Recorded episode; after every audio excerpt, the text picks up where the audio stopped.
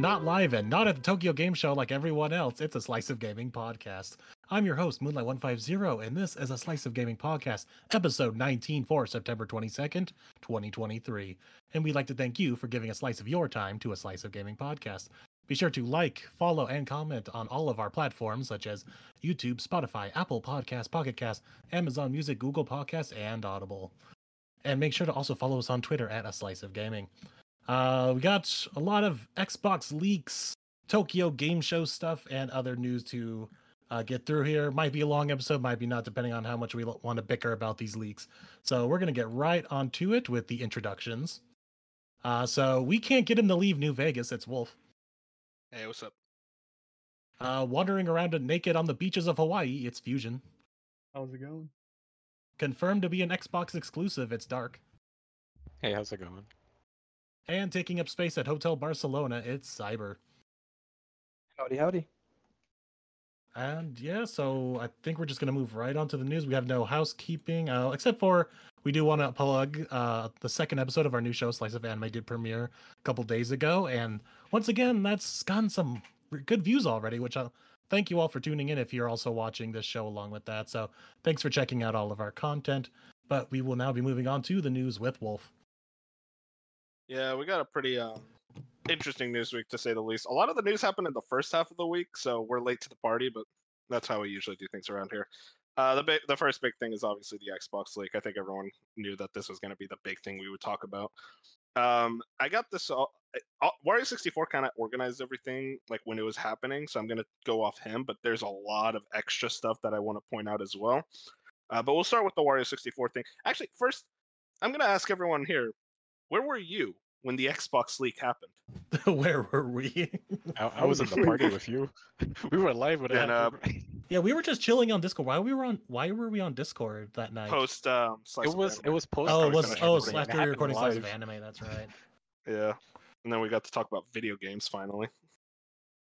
Cyber, where were you when the great Xbox leak happened? I was about to go to sleep, and I thought about you know checking Twitter for one last time that day, and then whoa, okay, Mistake- fool. mistake now was to made. sleep. yep. well, let's dive into these leaks. I think the first thing I want to go into is this Xbox Series X refresh, mid-gen info, it- it- this whole thing. So we basically got this photo of what would be the Xbox Series X refresh. I'm gonna try to read um, everything on here. The most powerful Xbox ever, now adorably all digital. Brooklin will deliver 4K Gen 9 console gaming with more internal storage, faster Wi Fi, reduced power, a more immersive controller, and a beautiful redesign that elevates the all digital experience of the Xbox uh, ecosystem. Uh, beautiful and innovative new design, more internal storage for games, 2 terabytes, USB C front port with power delivery, all new controller, same great price, 499. Uh, all new South Bridge to modernize I/O and sustainability efforts. Uh, Wi-Fi 6E radio for better. I'll be honest, I don't know anything about this stuff. I, Cyber, I'm definitely gonna ask you about this stuff because I know you're the tech guy.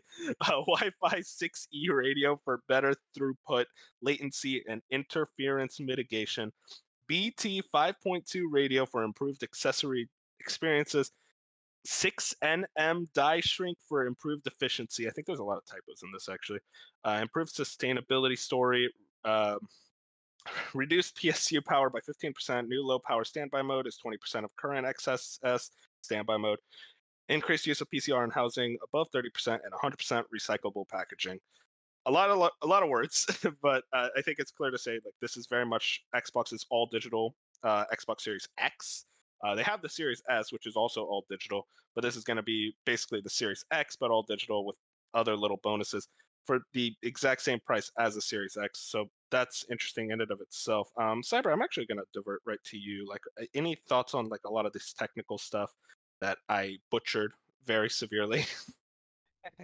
Yeah. So, uh, from what I can tell, it just makes sense, right? It's the technology that they use on these consoles or PCs or whatever. Um, it grows, right? It evolves, and that usually means that it shrinks. So that six nanometer, the six six nm metric Oh, read there. nanometer. Yep. Okay, now I just feel dumb. So um, it was not a typo, but also it just means that they they shrunk the processor.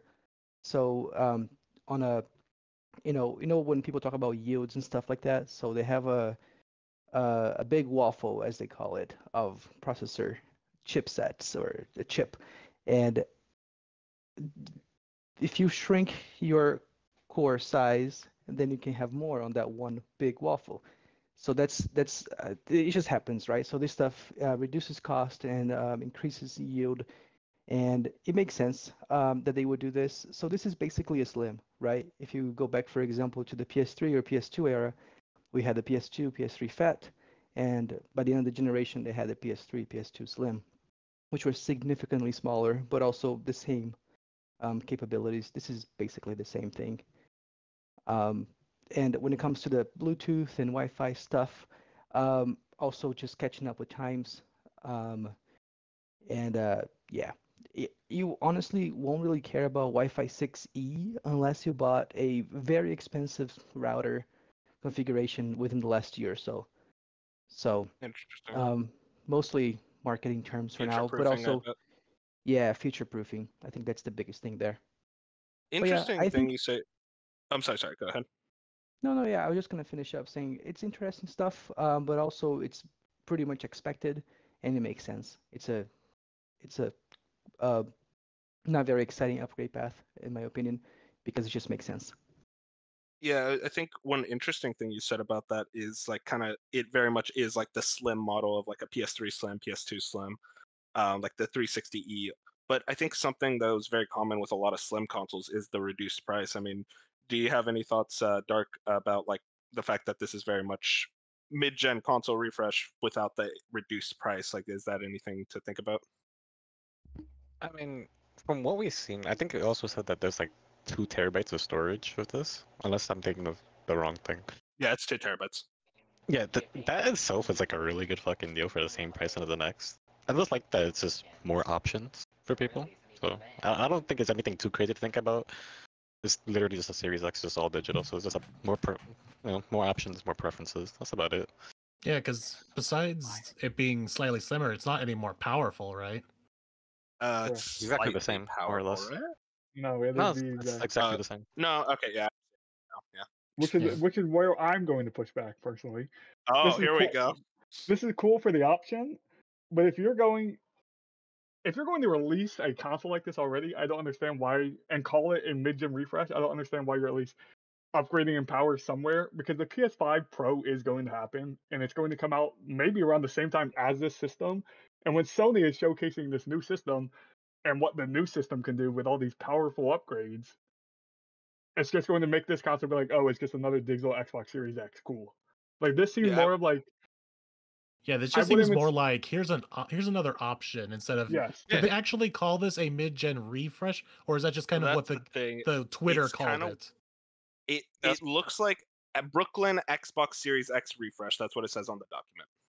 Okay, so it does. They So didn't. or- refresh. I mean, refresh could just mean here's a slightly better thing of what we already have. It's like yeah. tighter knit or whatever, without it actually being more powerful. To push back I on your point, say, Fusion, um, I don't see them being like Oh, go a, a mid-gen refresh that's like better. Like you know how like there was the the PS4 Slim and the what the fuck was the shit that Xbox had? Bro. that for the oh, Xbox. or Oh, no. Xbox, Xbox One One X. X. Yeah. God Yeah, bless I don't see that happening this generation because this generation is already like ridiculous as it is. So it doesn't really make sense, in my opinion at least, to go for that. I'd rather just them work on the next console, whatever the fuck it'll be.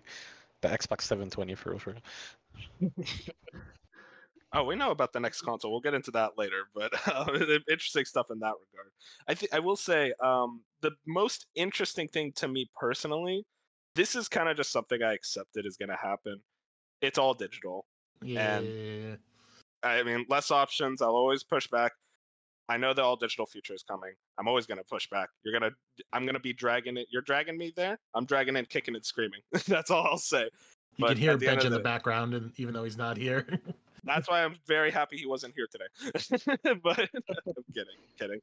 But I mean, just in general, like it's clear. Like me and Fusion talked a- talk a lot about this, where it's like less options overall is just worse. Like it's understandable that the digital future is going to happen. It's going to be something that's inevitable. It's better for the company specifically. But I always say my pushback is always when you want preservation, when you want games to like really come back. i- i- this is a situation where I think going all digital has its pros for sure. I think there's a lot of pros to digital marketplaces, but just having the option to physical media is always important, at least in my opinion. Uh, but It's like and there's I- not I much mean, we yeah, can do to stop him. In this situation, like what, what would a physical version of this be? There's more storage in the base console. Well, The I'm saying terabyte? is, it very much is clear. Xbox wants to push for the all digital feature more than any other. That's true as well. I'll get into that later. It's gonna though. be they're just gonna be live just gonna be marketed as just Xbox use your Game literally Pass, mach- Game Pass. use your Game Pass Yeah. machine. Yeah, I mean yeah, they, they tried. wanted. They kind of tried in 2013 with the whole, not really all digital, but like the whole your Xbox. The is, like- DRM. yeah, the DRM stuff, and like they pushed that whole digital thing. I don't think maybe we were ready. I don't think gaming was ready for it yet, and now like a decade later, gaming is kind of like we're going into it. You know what I mean? So like I feel like Mhm. X- Xbox loves to get ahead of the curve on things, and then people hate it, and then ten years later, another company does it, and they're like, "Yeah, we're finally ready for this." Like Xbox does that nonstop, so I don't know. That's another thing, Um, so once we kind of brought it up. Sorry for cutting you off. Uh, go ahead. Xbox really is just like I don't really know how to like, explain this point properly, but it feels like Xbox like they're trying to make Game Pass Xbox, if that makes sense.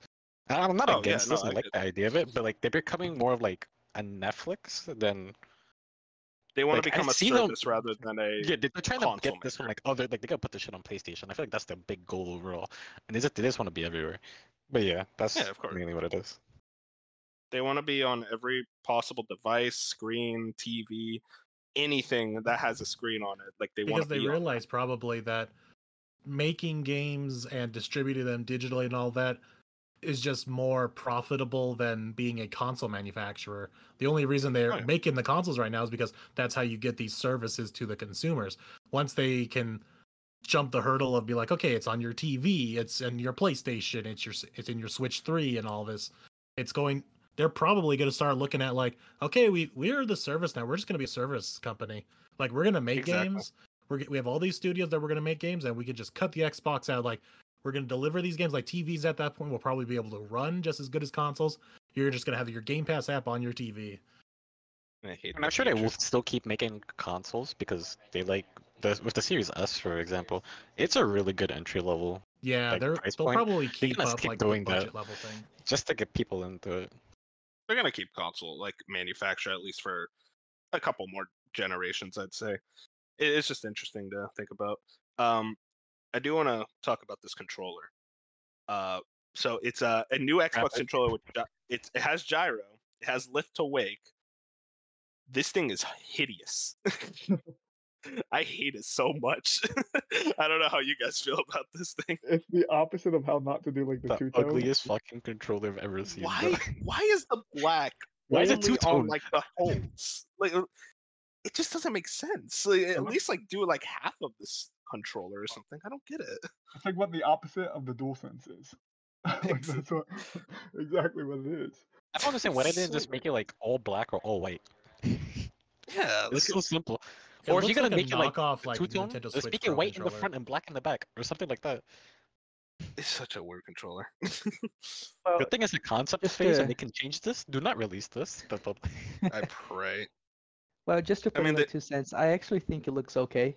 Um, but yeah, so Well, at the end of the day, I, it mean, we have okay. I have I have the Starfield controller. I'm happy enough with that. I can just use that. So I didn't see, really Fair see enough. anybody talking about this, but the idea of a gyro controller means that there's gonna be more games that use this. I don't know how I feel about that. Like, I know that Gyros on Nintendo likes doing this type of shit, but You say ain't that, but like that. Gyro's on PS5 and I would say PlayStation is has it that, and they and they Yeah. never use it. Like it never. They, uses then no one uses it. I'm about to Like, say that. never I know, like been used. They got Nintendo especially Astro's loves making those funky ass games with like motion controls. I ain't about it, bro. Hey, I I, I am. I'm the one who buys those games. I'm You- not you're the reason, bro. on You're the reason for this ugly ass controller design, bro. yeah, I mean, I don't know. I, again, concept phase. I, I should mention, like, a lot of this stuff was like leaked. This is like concepts from like 2020 or 2019. Like, these are pretty old documents. Uh, kind of goes to show just how far ahead like these companies plan this stuff out. Um, and I should also mention, it the um, Series X refresh that thing. Uh, the targeted launch is October 2024. So, I'm, I do you guys have any thoughts on that? Grant, granted, like you said, this is also like around 2020. I'm sure COVID probably pushed a lot of that back. Yeah, exactly. Um, but yeah, that's kind of like int- everything in relation to the like Series X refresh. I want to talk about these games that got leaked. Video This is- games. this is the cool stuff all right so um it's interesting only bethesda stuff got leaked no microsoft first party stuff like um you know like oh man they're making another forza game or anything you know nothing crazy like that just just What? weirdo Forza? bethesda games um so i want to go through this so again this is an old list but it very much shows financial year 20 is doom eternal and dlc elder scrolls online Greymoor fallout wastelanders deathloop and then it goes to 2021 which is like it shows that starfield was planned for 2021 which is interesting in and of itself along with our favorite game redfall game of the year. Um, and then like project tabiki which would later become hi-fi rush. We know about that. But then you get to financial year 2022 and this is where the interesting stuff uh, starts. Indiana jones game. So that was planned for a lot earlier than we actually got Oblivion remaster. I think it's pretty much confirmed. We talked about this on the podcast before. I think it's pretty much confirmed this Oblivion remaster is real. Yeah, I don't I like. We've seen it way too many times now. Like it, it's coming at some point. I mean, I hope so. I, I've tried to go back to Oblivion. I just don't think it's aged well. Uh, Dark was talking about it with me too. It's like that game. it- It's. It, I, I see a I've- lot of great ideas. It just hasn't aged well, and I think a I've remaster. I know is there's a perfect. story in it. It's really well, but I've tried multiple times in the past to go back into Oblivion, and I really can't. It's Just the I respect the game. combat and some of the mechanics just have not have aged well. a lot of respect for the game, but I just don't think it's aged well. So a remaster is exciting. Uh, Starfield DLC, obviously we know that, but then financial year 2023, Doom Year Zero and DLC. Wait, you have my attention? Oh, Moon, a new Doom game. This is fascinating because um one of the biggest rumors was that id Software's next game was Quake. Yeah. So and Quake is it nowhere on this list. yeah, so it kind of shows like maybe those rumors were just not true, or maybe stuff shift around. Maybe maybe Doom Year Zero isn't a thing anymore, and they switched to sh- Quake. Like I said, this is an old list, Yeah, so very like much So have it's changed. three years later, like may- yeah, maybe they did prototype some Doom stuff, and they're like, you know what? Let's just do Quake instead. It's interesting because Doom Eternal, like this, very much sounds like it's going to be a prequel, which makes sense because if you did the DLC for Doom Eternal, it ends on a very definitive note. Not a very good note. I don't really like the ending to that game, but hey, you know what? That's just me. but um, Year Zero is very interesting. I, I guess it would be like maybe how like Doomslayer's origin story. so that's exciting. I love it. Or Doom maybe like 2016. a Mortal Kombat 1 kind of thing, and everything just Yeah. resets. Yeah, I was kind of yeah, I was kind of thinking that it was with Doom Eternal, like the the, the, always the opening cutscene, you can tell that everything is fucked. but eventually, they're gonna have to like reset. So technically, if if they do make a sequel to it, and like the world's like rebuilding, but there's still like demons and shit like kind of running about, is Year Zero in that sense could make sense in my opinion. If they do that, I don't know. May- maybe maybe this will finally make Fusion play Doom 2016. You know, like I keep asking them to. Um, Wait, probably not. No. can never play Hey, Doom what is wrong with you, man? I will play the Doom games. I will play the Doom games. I'm going to Sure. get You haven't played the Doom going games? to play them. Nope. I, know- I mean, I played. I think I did try a little bit of Doom 2016, but it was like through a Game Pass years ago, and I was just like Ah, not digging go. it very much. And I was You're like, ah, Doom Xbox. Ah, get I this shit off. this? Yeah, no. I always know they're like super cool, but like I, they're I also not my like them. style of shooters, where it's just it's more like arcade. You want your numbers to go Ah, higher, that's like. But I, I want to actually sit down and like try out the franchise. So like a a new Doom being announced or like on the horizon does make me more inclined to be like, okay, I have to go play the others. I will say, like what you say about it being arcadey, it's not nearly as arcadey as you would think. Like, like I would say, like the original Doom games, like um the classic uh, ones from the '90s, which I think still hold up. Those are much more arcadey. Doom 2016 very much feels more like I don't know how to explain it. Like arena, arena shooter is kind of what you were saying about it being arcadey, I guess. Yeah, that's what I mean. Like, I guess like, like more. There? And it, it doesn't have to have a story. I see it does, but like, I is there mean, a there story with- is. It's where it's like this is a It's this is there a to move the plot along for you to go from like location to location, and that's about it. you like slowly grow stronger throughout the story. Like it, it, it's I don't know. I think it's I, I'm gonna Like there's this whole something plot point of him being like prophesized to bring about the end of the world Yeah. or something like that. It's weird. It's very metal. Like like super yeah. metal. it's like you, you ever see those metal albums where I'm like, what the fuck is going on? Like it's kind of mm-hmm. like Doom's story basically. Where I mean, it's like, that's "This is basically so the Doom, cool." Doom Eternal cover is a metal Yeah. cover. The music always look sounds awesome. Like whenever Oh, they, the I hear the music's music. so good. Mick Gordon, man, that that's so disrespectful how they treated him. It is crazy to think though, like if this list were to hold up, like if COVID never happened the way it did, that we would have gotten Doom Eternal and its DLC in 2020, and then three years later in 23 we get Doom Zero. It's like they they're really pushing on that Doom IP.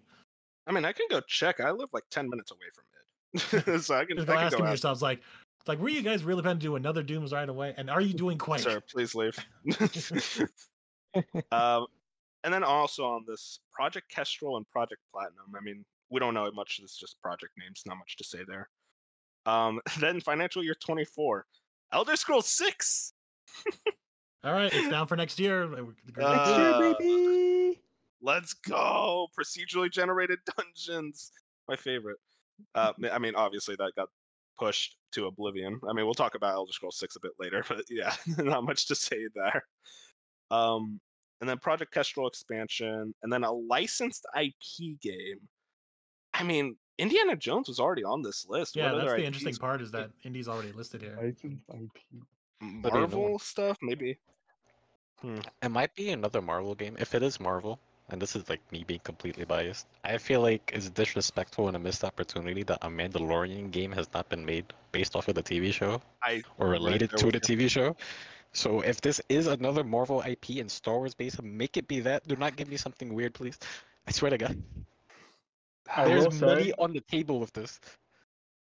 I will say that um, I I looked up some like just Bethesda Marvel rumor articles just to see, and there was a few rumors from last year talking about Roundhouse making a PvPvE E Marvel game. So maybe What? It yeah, better not be PvP. PvPvE, E, which sounds like a like, Like a like a like a Destiny, yeah, or like a like one of those games. But I'm what does actually- Roundhouse make? I think they make mobile games. I can check real quick. Uh, I think like I remember. I remember. Yeah, I think If I remember, Alpha, Alpha Dog, right? From Bethesda. Yeah, let me check. No, nobody ever gives me a clean answer. okay, well, I accidentally opened a new tab. I'm just gonna go to the next game and try to figure it out from there. Um, the next one on here, Fallout 3 remaster. This one I'm very excited about. I mean, we've been asking for a Fallout 3 remaster for a while. I love Fallout 3. I would love an excuse to go back to that game, and I think this is the perfect excuse. And also, it helps people, you know, who haven't played it before. Which I don't think Fallout 3 has aged that badly. I think it's aged pretty well. Aged Um, the only well. big thing is just the shooting. Yeah, it's just the shooting. Yeah. Like I do want to say maybe it could be touched up. if I mean nothing if this is clearly being worked on because of the leak, but if they space this out properly, I don't know like the time span of how they space this out. Theoretically, this could hold us over until Fallout 5 if nobody's working on Fallout 5 until after Elder Scrolls is done. But they really need to figure out what the fuck they're doing with Fallout during these massive Just dead have- periods. Because I don't know why they don't they're have another studio working. I, I don't see them not making a Starfield 2. So when Starfield 2 gets like starts cooking up production, right? Fallout's gonna be left in the dust for so long. it's like what you gotta do something with this. Yeah, no, I Mm. mean, I, I- it's interesting to say the least. I, I, I, I want someone other than. I want someone other Hmm. than Bethesda to make Fallout. like, I, I, I'm not saying this as a Bethesda. Hey, I, I love Bethesda, but why is it that like I'm gonna talk about it a lot later. I fucking love New Vegas to death, and it's like why not have Obsidian make it? Like instead they're making Outer Worlds 2, and it's like I'm sorry.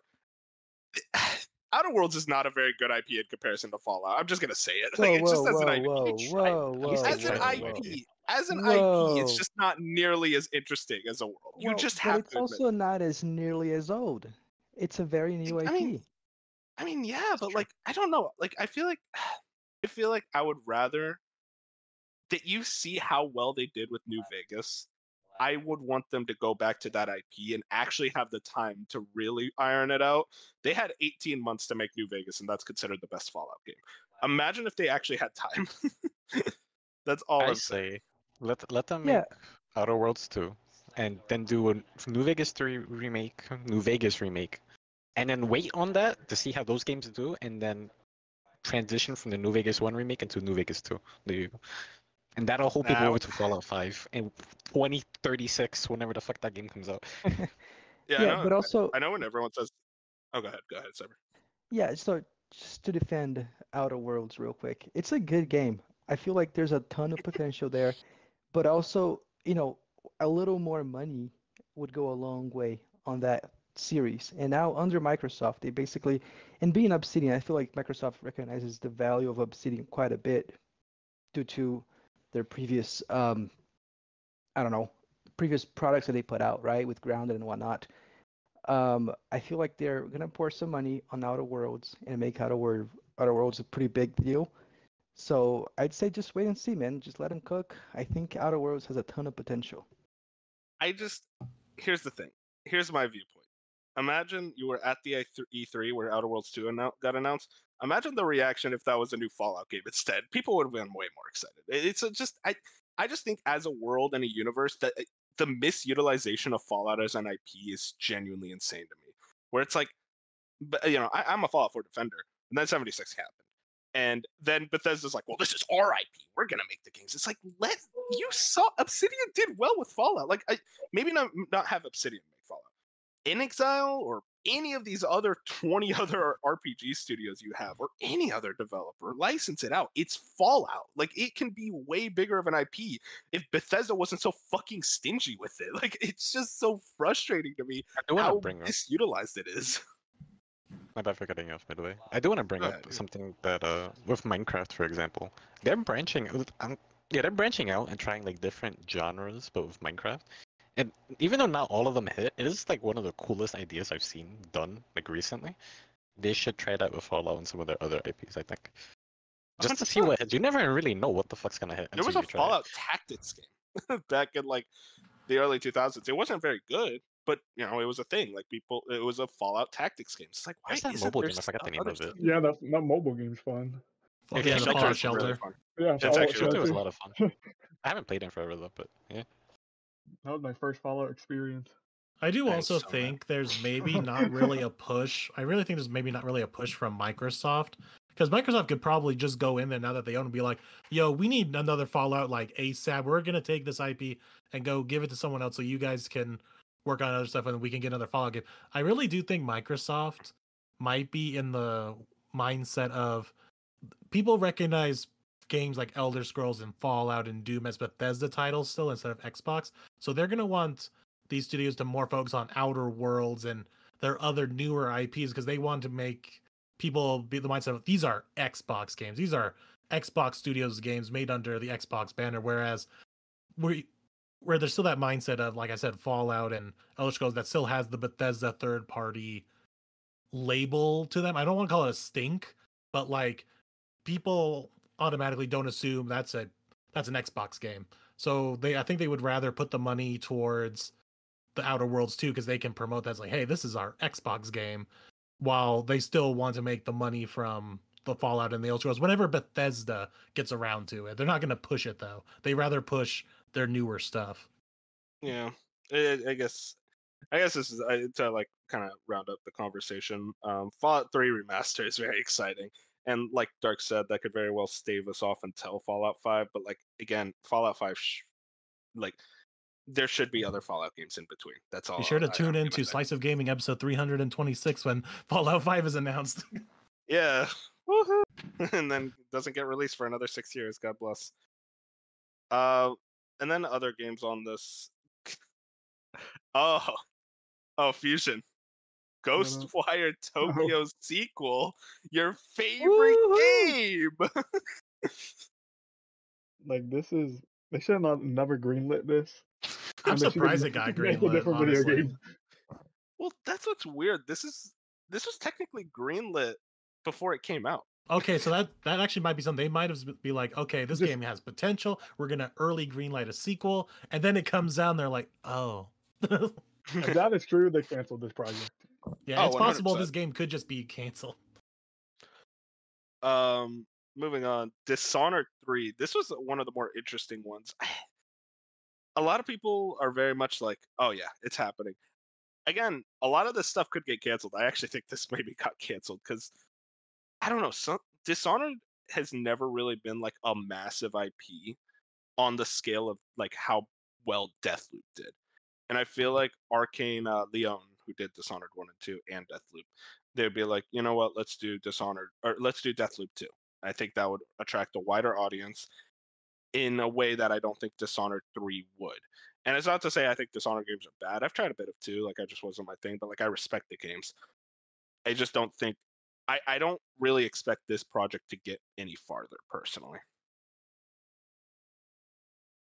I mean, they I better would have canceled uh, Ghostwire Tokyo sequel for a Hi-Fi Rush sequel. That's what I, w- I was about to bring that up point real quick. I'm like, especially after the hype of Hi Hi Fi Rush. I know it's probably like a different, smaller team that worked on Hi Fi Rush, but like, if I release Hi Fi Rush after Ghostwire Tokyo, I would be like, okay, Ghostwire Tokyo 2 is not happening. Greenlight whatever Hi Fi Rush next game can be, like Yeah. whatever universe that can. But on the like Dishonored part, where you were talking about like it probably won't have the juice as like a Deathloop 2 or something like that. I was gonna push back and say, well, you can point to Deathloop and be like from the studio that made Deathloop, like Arkane, but then you also have Redfall in the middle of this now. So like even if you try to spin it where you're like Dishonored 3 from Arkane, everyone thinks Arkane now and they think Redfall. And that's, That's just not a good that's not a I good That's don't like know. thought. two different I studios. Well, n- not everyone, Dishonored. but like a lot of like casual people. Well, I don't. I just feel like Redfall kind of leaves like this nasty nastiness over like the Arkane name, which it shouldn't. 100%. So that like kind of gets in the way. But I still think, I do still think if a Dishonored three like was announced, it would be bigger news than if a Deathloop two was announced. I mean, Oh yeah, It would be- I I- I'm pretty sure Dishonored's a bigger like deal than Deathloop. Yeah, I don't know. I've I'm one of those heard people I- that wasn't a big no, you fan guys- of Deathloop. you guys got to you guys weren't there. Dis- Dishonored was not doing well at launch. it, it never sold well. Well, Well, but at right now, launch. It became more cult classic later on. Yeah, yeah, that's the thing. It's Yeah. a cult classic, but like Deathloop was my like an issue- immediate uh, like success. that's my Well, viewpoint. Deathloop was an immediate success because of Dishonored and like Arkane getting the love. Like Deathloop popped off because finally people played Dishonored and they were like, okay, this is what the next Dishonored team is working on. So now that people know what they can get with Arkane, I feel like you announce a Dishonored three, people are gonna be like, okay, they made Dishonored one and two, and I really liked them after I went five years later. They made a Deathloop, they made a Prey. Now they've gotten like, other than Redfall, you see all what they've made after those Dishonored games. There's going to be more hype for another Dishonored game. Or I could be mm. wrong. Yeah.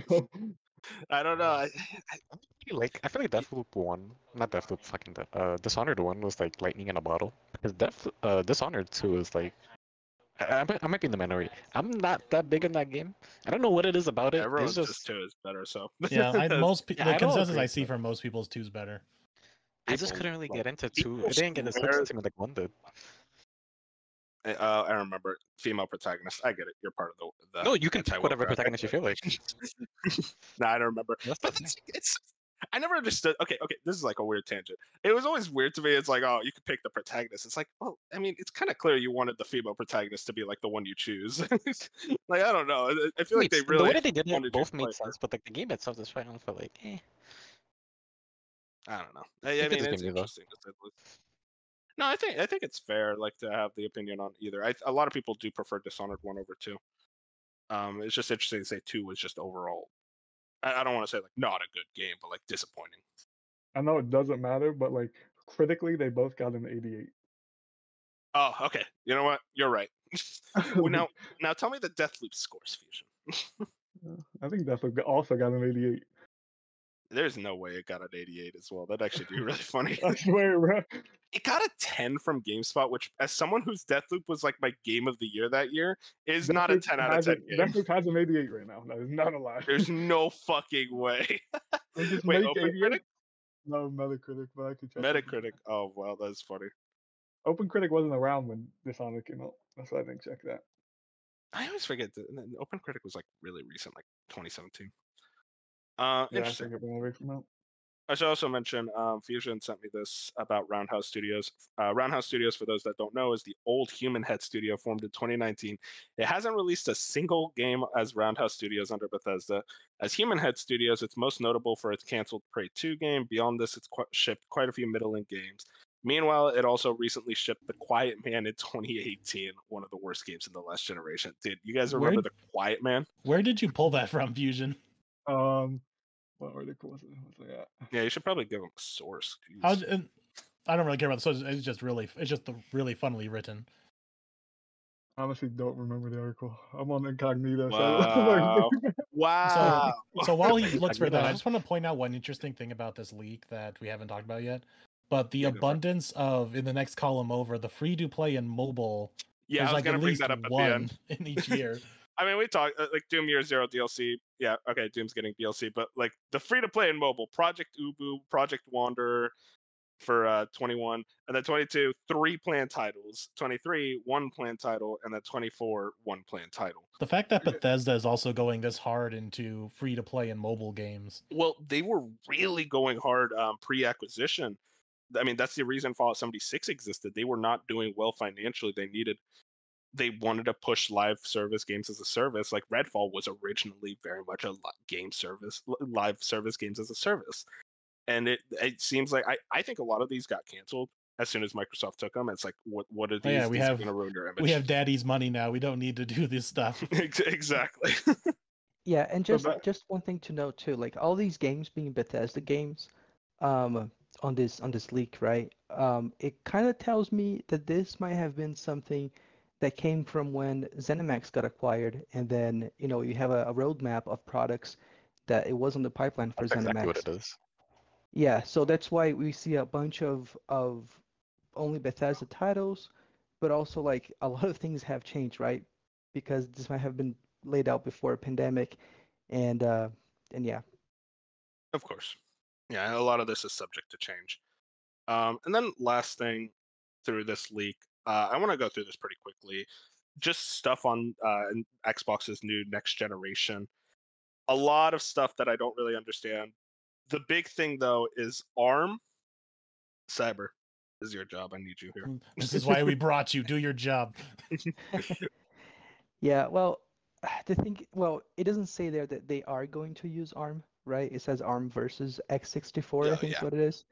So um, x64 and x86 they're used interchangeably um, by you know media at large. Uh, that's basically what we had in Xbox One, PS4. We have today in PS5, Xbox Series, and we also have it on PC. Have had it for forever. Um, ARM is what you is the processor architecture that you have on your mobile devices. So the Switch or every phone that you ever had. Um, a whole bunch of servers also use ARM nowadays. ARM is just much much more power efficient than um, x86, and it has been getting more and more powerful. If you think about the new Apple devices, um, like the new MacBooks, they they have migrated to ARM um, processors in them, and they they are significantly more power efficient than anything that you can get from AMD or Intel on the laptop space, and that's something that's uh, good for consoles or for Xbox specifically because um, if you remember, Microsoft has xCloud, right, or game streaming, which is when they put a whole bunch of Xboxes, they make a server farm out of it, put it in the cloud, and then you can play your Xbox games through the cloud. Um, having ARM chips for that would considerably um, reduce the cost of maintaining those servers. But also, it would significantly reduce the cost of maintaining your own Xbox and keeping it on all, at all times, which is also something that they want um, because you know you can can stream games from your own home and stuff like that. Um, but another thing is, it would. th- This is what I think it's more interesting about them considering cloud is that they have said before that they have plans or they have this ambition to create a mobile storefront, right, for Xbox where you can play games on your phone or you can buy them through the Xbox storefront on your phone natively. Um, if they migrate to cloud, or sorry, not to cloud, to ARM, um, then the architecture between differences between a phone and an Xbox console will be minimal, right? And they can target both platforms um, pretty easily, and that way they, they can expand the Xbox brand um, to more than just a console or more than just a PC storefront, but also a mobile storefront where you see games running natively in compatible um, comparable performance to a console on your phone, which which like would solve their no no handheld problem, which people have been clamoring for. So that's just something that I think it's very interesting about them um, considering ARM, and I think it's pretty exciting. I would love to see an ARM um, Xbox in the future, especially in 2028, which is far far in the future, and the technology uh, at that time is just prone to be um, significantly more powerful than what we have today. So Would- exciting times ahead. Would PlayStation and Nintendo also switch to ARM? Like, is that a possibility? Yeah. So I- so the I- Switch I'm is not really already sure on ARM. Yeah, so the Switch is already on ARM, right? The Oh, Switch okay. runs on an ARM processor. Um, it runs on the Tegra X1 chip, if I remember correctly. Um, there are subvariants, but anyway, that's an NVIDIA built processor. Um, the PS5, I don't know. That's the thing. Um, it can go either way, right? Because uh, I, I don't know. The Sony Sony's Mhm. future is just a blank to me because I don't know what aspirations they have other than let's keep building premium games for premium consoles and having people there. And then a year or two later, we put those games on PC as well. Um, whereas Xbox is more open about we want everything everywhere all at once, right? So I'm not sure. I'm not sure. I can see because there there are benefits and and pros and cons, right, to x86 and ARM. So, but I think it makes more sense for Xbox right now to push for ARM than for PS. Also, having that difference there between the two consoles would be amazing. I feel like competition will go crazy for that, um, rather than you know just similar machines um, with different OSs kind of a thing. So I don't know. It, it's it is ex- exciting, but I don't see Mhm. Sony having the same um, motivations to go to ARM than the Xbox has, for example. Is there anything else in this like next gen Xbox thing that you find interesting in relation to like all this other details, or is this kind of like stuff we kind of already know, like not really any crazy details that we're gonna be thinking about? Yeah, I think just one more thing that's interesting to point out is that they talk about um, they laid out some bullet points about things that they want, um, technical specs that they want to to met to meet on this new generation. One of them is like better ray tracing, right, through DirectX. Um, but one of them is machine learning superscalar, and that's basically what DLSS is.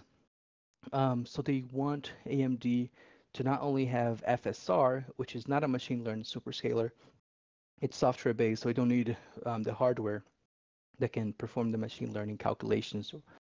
Um, so that's interesting because that would be a shift, right? They're kind of requiring or suggesting AMD um, to go uh, in different direction with their technology, but also it's something that they could build themselves. Um, and having a DLSS um, answer on a console would be awesome because uh, DLSS performs and looks much much better than FSR does because of this um, hardware requirements, right? So them thinking about that, um, I think will go a long way um, for visual fidelity and performance and longevity of the the next console whenever it comes out. Yeah, that's all very interesting. Uh, appreciate your insight in the matter because I kind of read all that and was like, "Oh, nice numbers. We're back, baby." Yeah, hopefully I Um, was able to break down the technical details a little bit. oh yeah, you did great. Yeah, Not as good as me, but you were good, man. Don't worry Okay, Fusion. all right. it. I was drinking I'm still stuck on the myself. I was like, what the fuck, man? Yeah. No, That's The- the waffle grade. crisp, beautiful. Uh, moving on, uh, we got a, a lot more stuff. So there was this email that Phil sent uh, to some people, very private email. Uh, no, uh, friend of the show, uh, kind of brought this up and said Microsoft was in talks to acquire Warner Brothers Interactive. People were really focusing in, however, how uh, on this line specifically, Takashi. I totally, I can't I can't not read it in Phil's voice. I'm really sorry. Takashi, I totally agree that Nintendo is the prime asset for us in gaming, and today gaming is our most likely path to consumer relevance.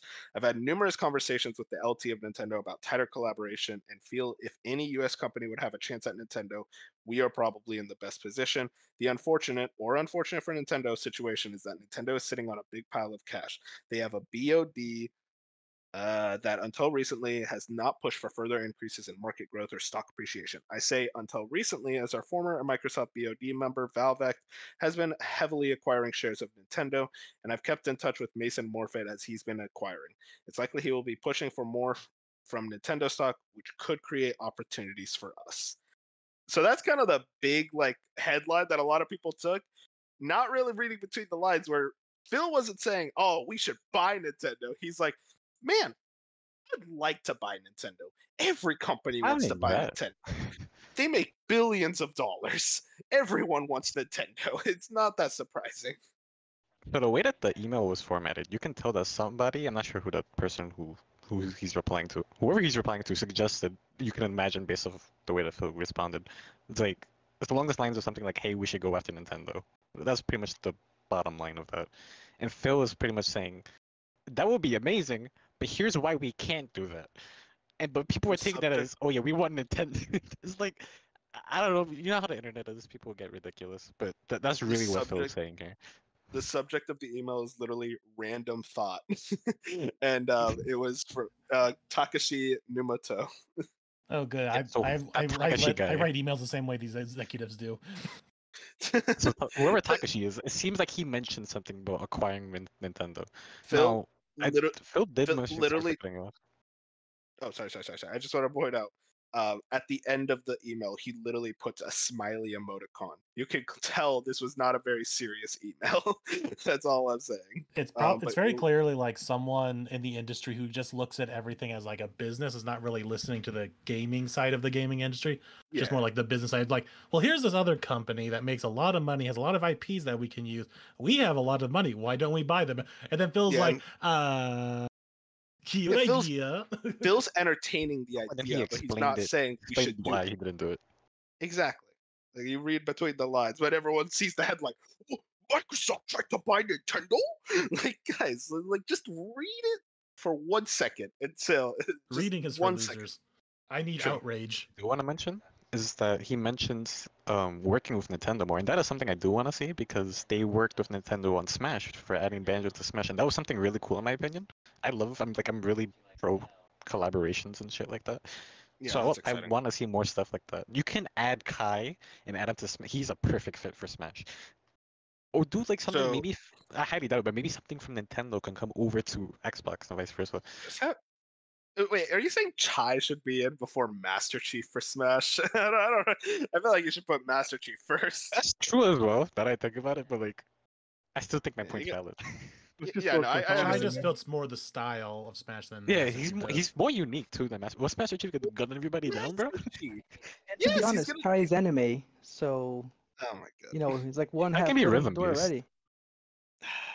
What- I hate how we're entertaining the idea of putting Chai in before Master fucking. I'm just saying, Chief. like, if Hell he, if yeah. he came in, if Banjo he in in before his Master Chief. arena, Hey, we got make Banjo and Steve. So Oh, he just faced Steve. Sid. I forgot about Steve. How did you uh, forget about Steve? I Steve no, I broke Twitter. I think about it forgot every that day. Xbox owned Minecraft. It- But lot of see more that stuff like that. Um, but all that out of the way, um, the, he did also say this. Uh, confidently, we have two fairly active M&A mergers and acquisition discussions in gaming right now: Warner Brothers Interactive and ZeniMax. So there's a lot more to that, but like the big thing is they acquired ZeniMax. Again, this is an old email. Warner Brothers Interactive. It seems like they were very much in talks to purchase their IPs at the very least. Now I say IPs. If you guys remember, Warner Brothers wanted to sell off their gaming divisions a few years back, and I think they still It are in some ways. yeah, very much to so. But like extent. they, the deal was really shitty because it was basically like, oh yeah, you can buy out the rights to license our IP. It's like what? it was like a really bad Sound deal. like so no deal that company S- took it. Sony has with Spider-Man. Yeah, it was like something worse. in that.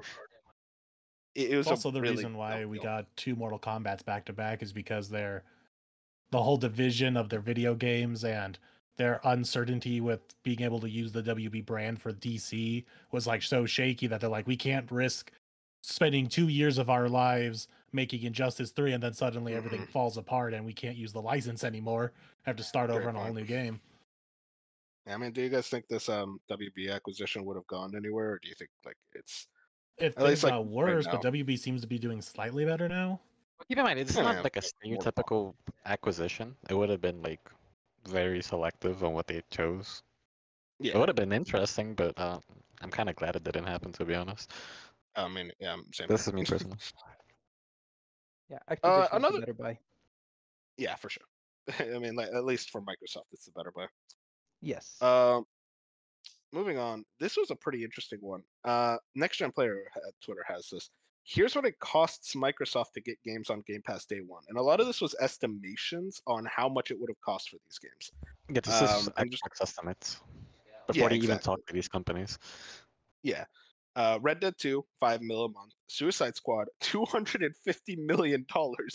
You're not getting your money back there. Star Wars Jedi Survivor, 300 million. Mortal Kombat 1, 250 million. This is the one that got a lot of headlines. Baldur's Gate 3, 5 million.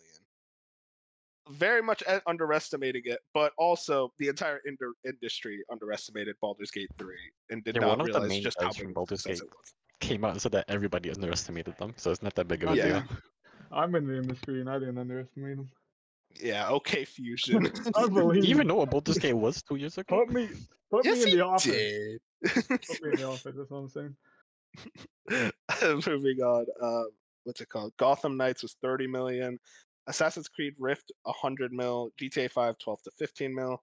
Dying Light 2 50 mil. Lego Star Wars 35 mil. Dragon Ball The Breakers 20 mil. I love how that's one of the games they were considering. Return to Monkey Island 5 mil. Wreckfest 2 10 to 14 mil. Just Dance 5 mil. Blood Runner 5 mil. And Glitch Busters 5 mil. Interesting list there. They very much overestimated Star Wars and um, Suicide Squad, but also those are pretty massive IPs, so I can't even say like they I'm overestimated it. I, don't- I think Star Wars would have made that money back. Oh yeah, for sure, It it is would have made the money back. Star Wars, but it's interesting now because since this also came out, um, Gotham Knights now is coming to Game Pass like in the next week or two. So they did go through with that deal. Well, so Yeah, and keep in mind, these deals it were for negotiated. day one. That's the Yeah. thing to point out. Yeah, that's the other thing. So this yeah, is supposed to be a- day one like numbers from afterwards. who knows It's how long ago they knew about Gotham Knights. That is interesting. You say day one, but also there's stuff like Red Dead 2 and GTA 5. So I think some of these were day one, and then some of them. A lot of them Or were like- day one, but they're yeah. And Yeah. the stuff also for think- GTA isn't it like 12 to 15 million a month? It costs more for. GTA 5 than Red Dead 2. I don't know why that's so funny to me. I think that the I mean, Red 'cause Dead GTA is a cash cow. could like a next gen version of Red Dead 2, which should still be out, but it's not. Like if a next gen version of like if Oh. Rockstar came out and was like a next gen version of Red Dead, I think that's what that is confirming that it is coming out. Actually, that that kind of makes sense. GTA 5 had the next gen version. Yeah, But like it- those are what I'm thinking. Where it's like because the- it makes no sense for one that we're six years, five years from Red Dead Two, and there's still not a next gen version. But I think that was more of not. like if Red Dead Two gets that next gen version, how much would it cost to get it like day and day in Xbox Game Pass? And I'll tell you right now, Rockstar does not care about Red Dead 2. They did not treat that game with enough point out about respect. that uh, that list. They also they had the price points, but then they had the likelihood of this deal closing. That was another interesting thing. So you can see like where Microsoft thought they stood with all of these companies. If they were to go to them with this proposal. Moving on. Um, no, no, no. I, I didn't mean that. I, I, Uh huh. Okay, Sorry. I see how it He is. said, he No, no, you no. I was said, about. "Fuck you." okay. I, I, it was not in a rude way. I thought you were done talking. That's why. That's so funny. Bro said, Uh, okay, new anyways. no, like, well, I'll try. I'll be careful. I'm sorry. It was no hard feelings. uh, moving on. VGC had this on Twitter. Um, this is an update about Microsoft reportedly leaking the things. Because the big thing is like everyone was thinking uh, when this first happened, it's like, oh, the FTC leaked it. But VGC gives us uh, Judge Jacqueline Scott Corley, uh, who oversaw the FTC case, has confirmed that Microsoft accidentally provided a federal court with a link to an unredacted Xbox documents which were then uploaded to the internet page established for its case against the FTC. So it was very much on Microsoft that, that whoever whoever did that, that man's getting fired. I'll tell you right now. I went to him personally, bro. It's a wrap.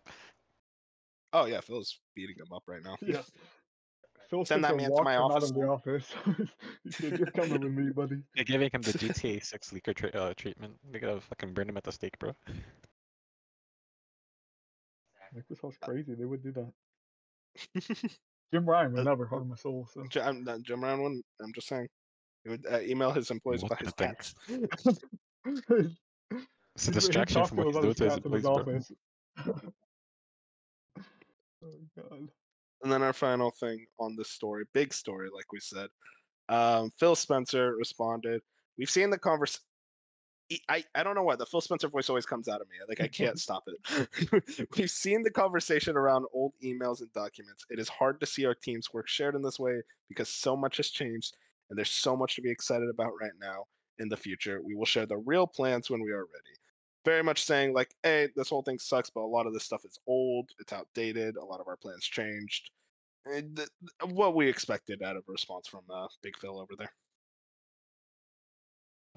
I just like how funny it is, like how late this response was from Phil. Like it was like maybe a whole day later. And the funniest thing going around on Twitter was a screenshot of earlier that day. It's like playing Phil's playing Starfield. Starfield. it's like Phil does not give a fuck. He's just playing Starfield. That's so And then someone probably had to come into his office and be like, "Oh, Phil, we really should get a response about this." And he goes, "Oh, okay, yeah." he puts down Starfield, If writes down this quick address and thir- this uh, quick this quick response in like thirty seconds, and then be like, "Okay, back to Starfield." what addiction does to a motherfucker, man. but yeah, I guess that's everything in relation to the Xbox leak. Really looking at it, it very much. I think the fact that a lot of this stuff is clearly a lot older from like 2020, and really thinking about it, like really deep diving, I don't think it's as massive of a leak as we once like believed. But it's still a lot of very interesting things, pr- uh, projects in the works that we probably didn't know of. That you know, Fallout 3 and Oblivion, I think those are for sure gonna happen. Um, and Yeah, it's just like, an maybe a- interesting window into like what's possibly still in the works, what Exactly. might have been canceled.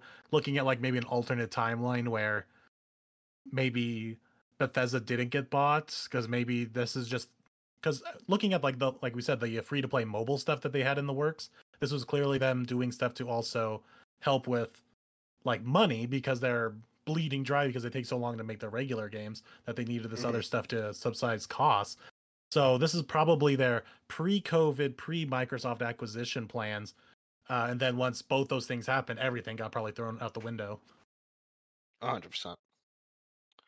But yeah, uh, moving on. Unity, our favorite game engine, responded. Uh, an open letter to our community. Uh, this is Marc Whitten. To our community, I'm Marc Whitten and I lead Unity Creates, which includes the Unity engine and editor teams. I want to start with this. I am sorry. And then it goes on about apology, but then here, our Unity personal plans will remain free and there will be no runtime fee for games built on Unity Personal.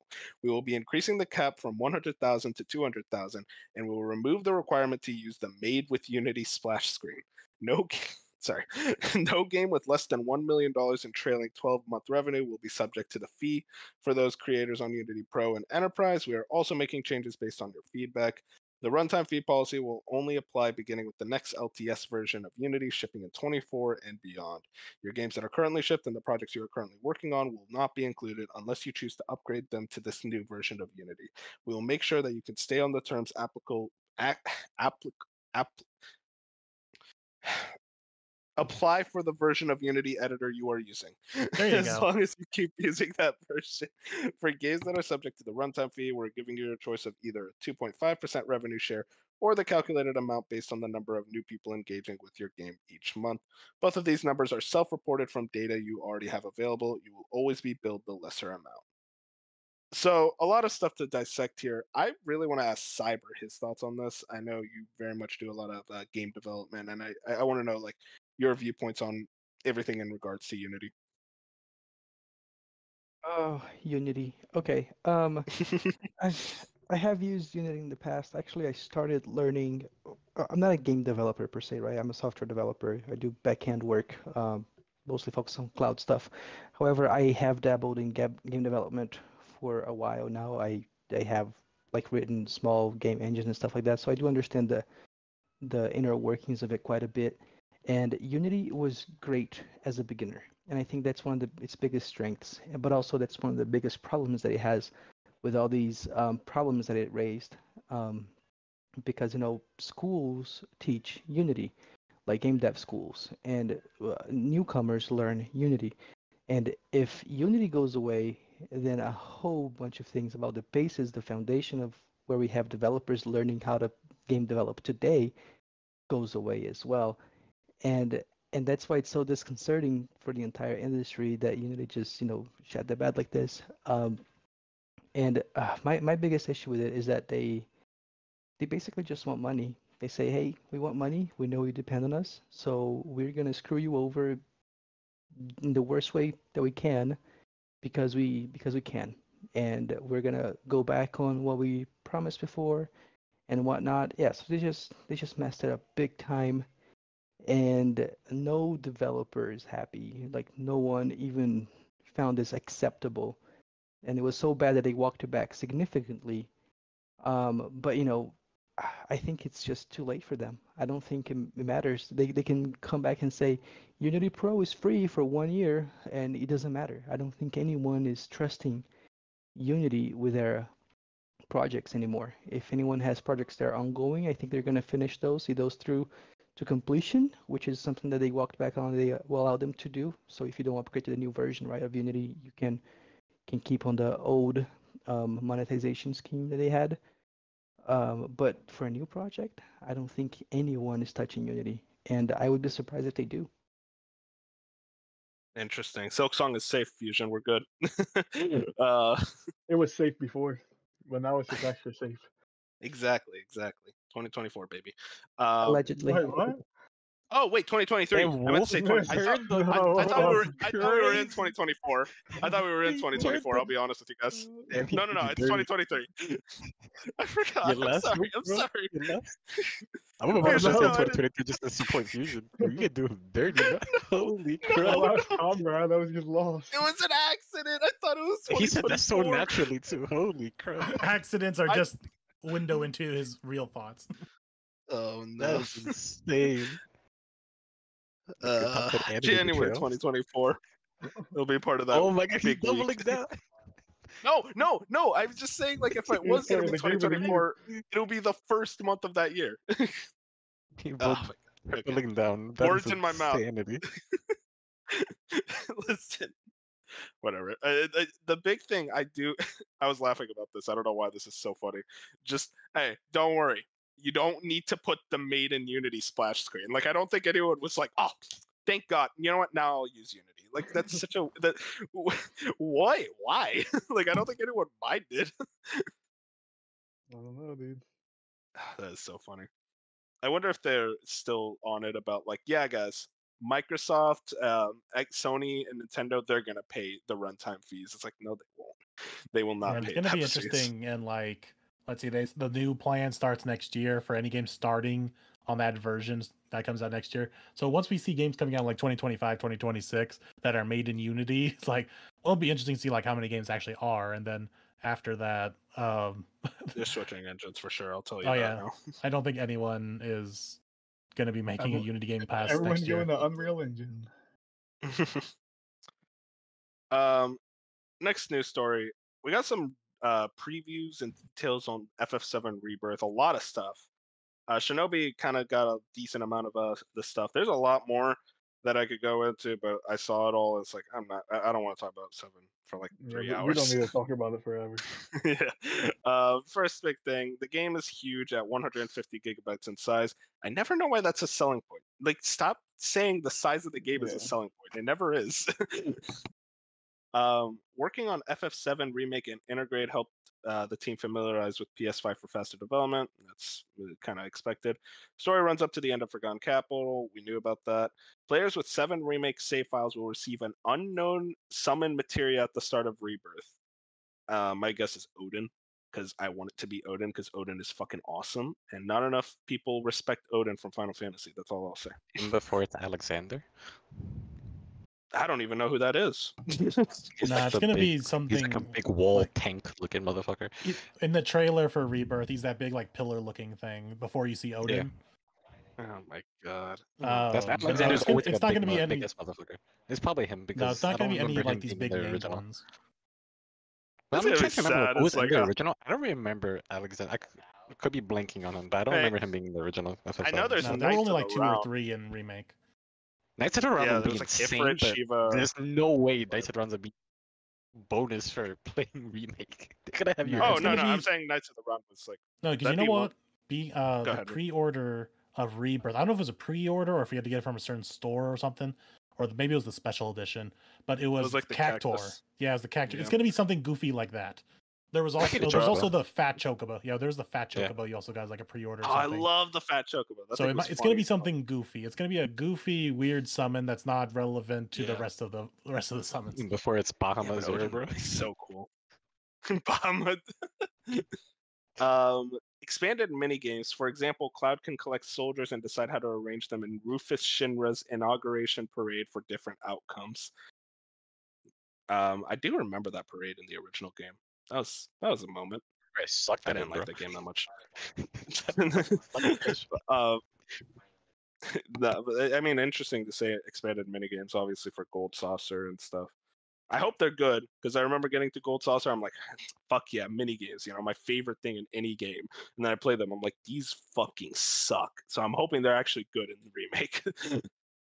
Uh, then finally, uh, Vincent Valentine will join your party, but isn't playable. Implied that will happen in part three. Kind of like how Red 13 was in this game, or not this game, uh, FF7 remake, where Red 13 was like kind of like part of the crew, but like you couldn't really play him. Uh, so yeah, those are kind of some initial details. And I also wanted to bring up this thing from Okami Games. Uh, FF7 Rebirth will feature the full world map from the original game with every location recreated in one to one scale. One seamless map with no loading screens, and new locations will unlock as you progress. So that's pretty awesome to hear. That kind of tells me this game's gonna be fucking massive. I'm, I'm gonna be sitting here like, oh, I'm never gonna beat this thing, huh? That's why people care about the gigabytes, bro. Be 150 gigabytes right there. 150 gigabytes. There, there's know parading that around. Like, oh man, This means that you didn't optimize Now I'm the gonna game buy good, bro. Oh no, I agree, but like there is a weird part of like what? Eat Twitter, console storage. Twitter, where people are like, I love when the my game 30 gigabytes because it means it's massive. It's like no, it does not mean That's that. not it's not a good no. You tell me right now with the modern Call, Call of Duty Duty broke that's people. like, I mean, Those are- those are above 100 gigabytes. Like that makes sense. Because I'll tell you right now, it doesn't. Uh, it's a weird thing in general. Um, but yeah, I mean, I guess like these details, does that get you guys any more excited for the game? I mean, there was a lot more, like I said, but we don't want to talk about it. I Uh, mean, it's it's- already still like not- the most anticipated game. I was just saying, I don't know I'm if I can for get it. more excited. But it, is- it does kind of suck, in my opinion, that Vincent isn't playable, given that you, you meet Vincent pretty early on after you mid, they go, after you leave Midgard. Like he is not that far ahead after that. I feel like they, He's they probably much coulda farther in this game. is he? It, uh, it depends. Yeah, he's not that far in the original. But if they change Because I it, got the I can gold see it. saucer and I didn't find him. Oh, but he you was can, so optional. you can actually, yeah, you can straight up miss Vincent. which is yeah, hilarious. Vincent and that was a big thing. Vincent and Yuffie, they want to say like, oh, we're they're no longer optional. They're going to be part of the. Main Well, you feel like they kind of overall throw a Yuffie big in your face in the original. During that, but Yeah, yeah, Yeah. Like she's technically optional. And also Cait Sith, baby, that's the best party member. Why the fuck would you Also, want to play uh, something you didn't mention, but I know it got uh, revealed earlier. They did say that Cid and the I forgot the name of the plane, but the plane's gonna be there. Not the Highwind, the other plane that he he has. But they didn't Oh, say if he's playable or not. So yeah, The yeah, the Bronco. Bronco. Oh, Uh, all hell this just means is because they compared him to Red 13 in Remake, who wasn't playable. He was just AI controlled, which probably means Vincent and those others are probably going to be main party controllable in the next game. Yeah, but exactly. It That's just what I sucks was that you're not playable here. Yeah, It's gonna be really funny when people get to see Vincent is amazing, but it's gonna be really funny when people get to see how Vincent plays. Because it's not what a lot of people expect. And man, you know, as long as he plays like he does, as long as he plays like he does in Dirge of Cerberus, you know, the best Final Fantasy game. We don't talk about that game for a reason. uh, moving on to our next story. Uh, kind of a TGS roundup, if you will. Uh, the first big thing is the Xbox show. Uh, Dark, did you watch this one live? I forget. I know Bench did. but- No, it was at like Yeah. 5 a.m. for Eastern What? people. No, I was not wa- yes, it was. I'm He asking for the felt, sake he of felt asking. disrespected right there. He said, Bro "Why was would you mad ever at do me. that?" here for that. Ben, I'm saying was like, Bench "I need did, so I'm like, sleep." "Ah, why not?" Ben said, "I'm not because he wanted I'm not a excuses to play dweeb." Baldur's Gate. And I wasn't. yeah, that, that's true. but uh, It- yeah, if you guys wanted Bench's review, he literally said, uh, "It's a D, not a very good conference." yeah, I agree. so with it's him, like I'm glad he stayed up for that. The weirdest thing Uh, about it was I saw Bench talk about like right before it happened, and apparently GameSpot or one of the other ones, like le- started the stream like an hour and a half early, so the, most of it aired before the initial runtime, and then they like cut it Oh, off. that's good. That is funny. That's what I Um, watch. And I guess I'll talk about these uh, Game Pass uh, deals. So, so they got some Game Pass stuff. Uh, Ace Attorney trilogy that's going to go on Game Pass on 26th of September. Play those games; they're fucking masterpieces. Uh, Night Market, not sure what that is. Uh, like a Dragon Gaiden, that's going to be a day one Game Pass, which is actually a pretty big get. Uh, Persona 5 Tactica, uh, that's going to be day one Game Pass. We already knew about that. Same with Persona 3 Reload. Uh, Eiyuden Chronicle 100 Heroes, I think we also knew about that. Yeah, that when Um, they first announced yeah. the game, it was announced as like an Xbox Game Pass, like big deal.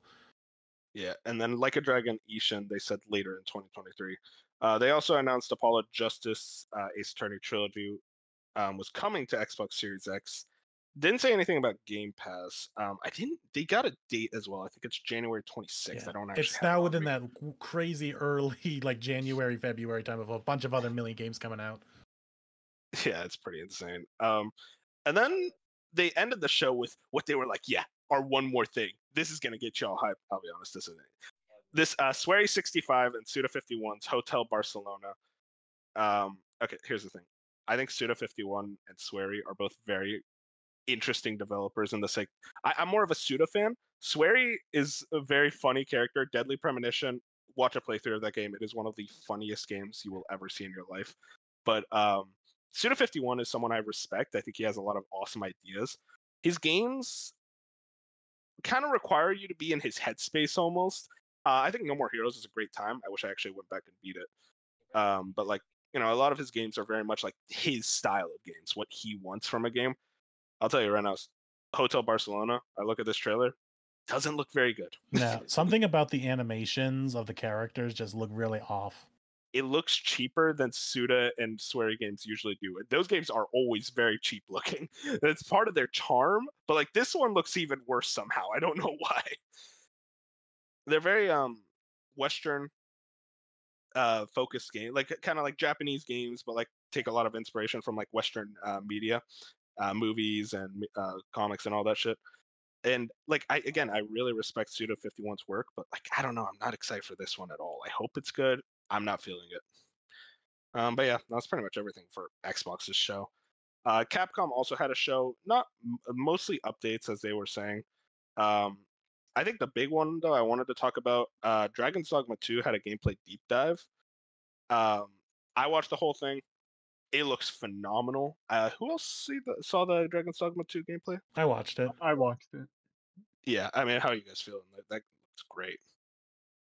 I think it looked like the more like I'm I'm very excited. I know the first game has like this cult following, like people think it's like one of the best oh, RPGs of the last two decades, like all this stuff. So like I'm pretty excited for this and it just makes me want to play like the original to like see what the franchise is about. Like everything they showed like I like the fast traveling thing where you like get in the the cart and then like you can be attacked while like technically fast traveling and have to get out and like do I don't know. I thought they showed some cool stuff off in the gameplay. Yeah, there was a lot of details. Um, Okami Games kind of did a big deep dive. Uh, have up to three AI controlled pawns. That was a big thing in Dragon's Dogma 1 that they're very much bringing back. Uh, choose from four starting vocations, can be changed or combined later. Uh, two main kingdoms, Vermund, the human kingdom, and Battahl, the beast kingdom. Hunt large monsters like trolls and griffins. You can grab on and climb to their weak spot. A full day night cycle. Exploring at night is really dangerous. Pitch black darkness returns stronger monsters appear at night. And I actually wanted to point that out. The dark, like it being dark at night, it genuinely is very much pitch black. Like you watch the gameplay, like you see a lot of games, it's like, oh, it's nighttime. Here, man, it is dark outside. I don't re- recall. Actually, I kind of do recall the darkness in the trailer. Yeah, there was the darkness, and the enemies they emphasized were like a lot stronger in the dark. I Mm. just know there was a. There was um I already blanked on what I was about to say. There was some enemy though that I thought that was really cool, and I just lost Oh, it. was it the? Uh, I know what you're talking. Is it the Chimera? oh yeah, That thing looked awesome. I couldn't remember. I was like, I could not remember that name. I was not gonna remember that. no, chimeras. I, I feel like chimeras are a really underutilized fan, fantasy creature. So it's, I'm I'm very happy that this game has one. it just looks and like visually, I was really impressed with like how it looked. Like it's it's a Capcom game, so it's going to look good because every Capcom game, like visually for the most part, looks really good. But like, what is this running on the what engine is this? Um, I actually don't know. I think Is it it's the a, RE engine? if it's the RE engine. There's no. Hang on. I'm gonna Like, search this. Hold on, we're gonna Google this RE right engine is built different, bro. That engine is fucking insane. That's what I mean. That's the, like I don't know. RE engine. Yep, it's RE engine. Well, Damn. I, that goes to show just how versatile that thing is. I was gonna say because it looked visually really good, and like Resident Evil games and that RE engine is like phenomenal. So I'm like, I Mhm. assumed there was RE engine, but I wasn't sure. Um, and then uh, just to real quick uh, finish up, bring camping kits to camp out at campsites. Advanced vocation combine aspects of the four main classes, and then they talk about the magic archer, and then confirm for PS5, Series X and S, Steam. No release date. That's kind of the interesting thing. Uh, what what do you expect? Like this game's gonna release? My viewpoint is kind of like late 2024. Like I think it's 2024, but like later in the year. This gonna be late. For some reason, it doesn't give me fall vibes. It gives me a late summer, like August. I don't know, It like better after somewhere how many other games is coming out early 2024. Like, this can be like August. I know there's one thing. I'm pretty sure the AI pawns is what this talks about. But I know like in Dragon's Dogma, you can like have those AI pawns or something. You can like have friends characters basically in your game as AI. Yeah, So like, I I, appro- I I assume bring that back. back in this. But yeah, that's cool. That like I assume. like if we all had the game, I could take Moon's character and put him in my party and like. I don't know. You're gonna make me take all your hits for you. Yeah, maybe the that's human what I'm heat gonna shield. it's such a cool mechanic in general. Just it, it, I feel like I look at this game and it's like basically a bunch of people who were obsessed with like fantasy and D and B decided to make a video game, and it's like I I, I love that. Just like true, no bra, like just pure fantasy. Respect to fantasy as a genre, and I love that stuff. I I'm- would, I'm I'm definitely gonna be an archer. I was the Oh, archer oh, looks really warrior. good, but I, I don't know what.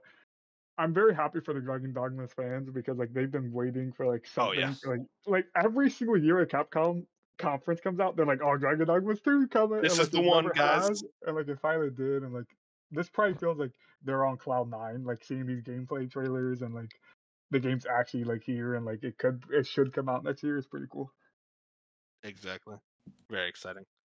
Another game that we're very excited about, at least me and Moon are, Like a Yeah, Dragon not me. Infinite Wealth. okay, Fusion. you I'm had to- kidding, I'm kidding, I'm kidding, I kind of want to get into. Play like a dragon, damn it. uh, like a Dragon Infinite Wealth got a release date, January 26, 2024. It came with a trailer as well. I didn't watch the trailer because I heard there were spoilers in it. Uh, Moon, did you? Yeah, the 10 minute story trailer. I will say there's minutes? it's a 10 minute trailer. And there's segues in it. That's all I know. Yeah, there's segues. There's only I don't know what they're talking about regarding the spoilers, but seems to be the I know one thing, so I won't say it just in case. I won't say it's a huge spoiler, but at the same time, it is something that's out of left field that you don't expect for the story to do with this character that it's about. I don't know if you've heard who it's about. Um, but besides that spoiler part, it looks very cool, and it wasn't in the trailer, but like some screenshot that came out. It looks like there's gonna be a boss fight against a giant shark, like Jaws style, where he's like on the boat. That looks amazing, and I want to do that so bad. oh, yeah, that thing looks sick. Um, it's actually really funny with the trailer too. You spend like eight to nine minutes of this ten minute trailer being like really serious, getting the nitty gritty of the story. I will say, outside of the one spoiler thing that everyone's talking about, the the ten minutes actually doesn't give many spoilers away of the overall story. It gives you the setup of like why is Ichiban in Hawaii, why Kiryu is in Hawaii, and a bunch of other things. Whoa, whoa. No, I'm kidding. It- It's all, it's all the Um, promotional stuff. yeah, the initial CG trailer showed that Kiryu was in it.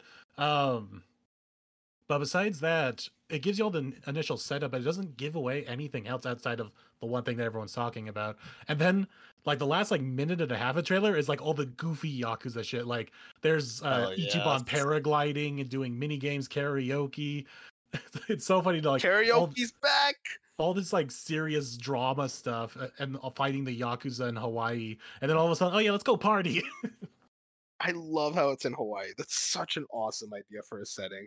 Like, ta- I love the idea of taking Yakuza to like other settings. Like, we're, we're- the next one, let's do it in Chicago. Fuck it, we're just We going all to, over the world. We just have to explain how Ichiban Ichiban gets there.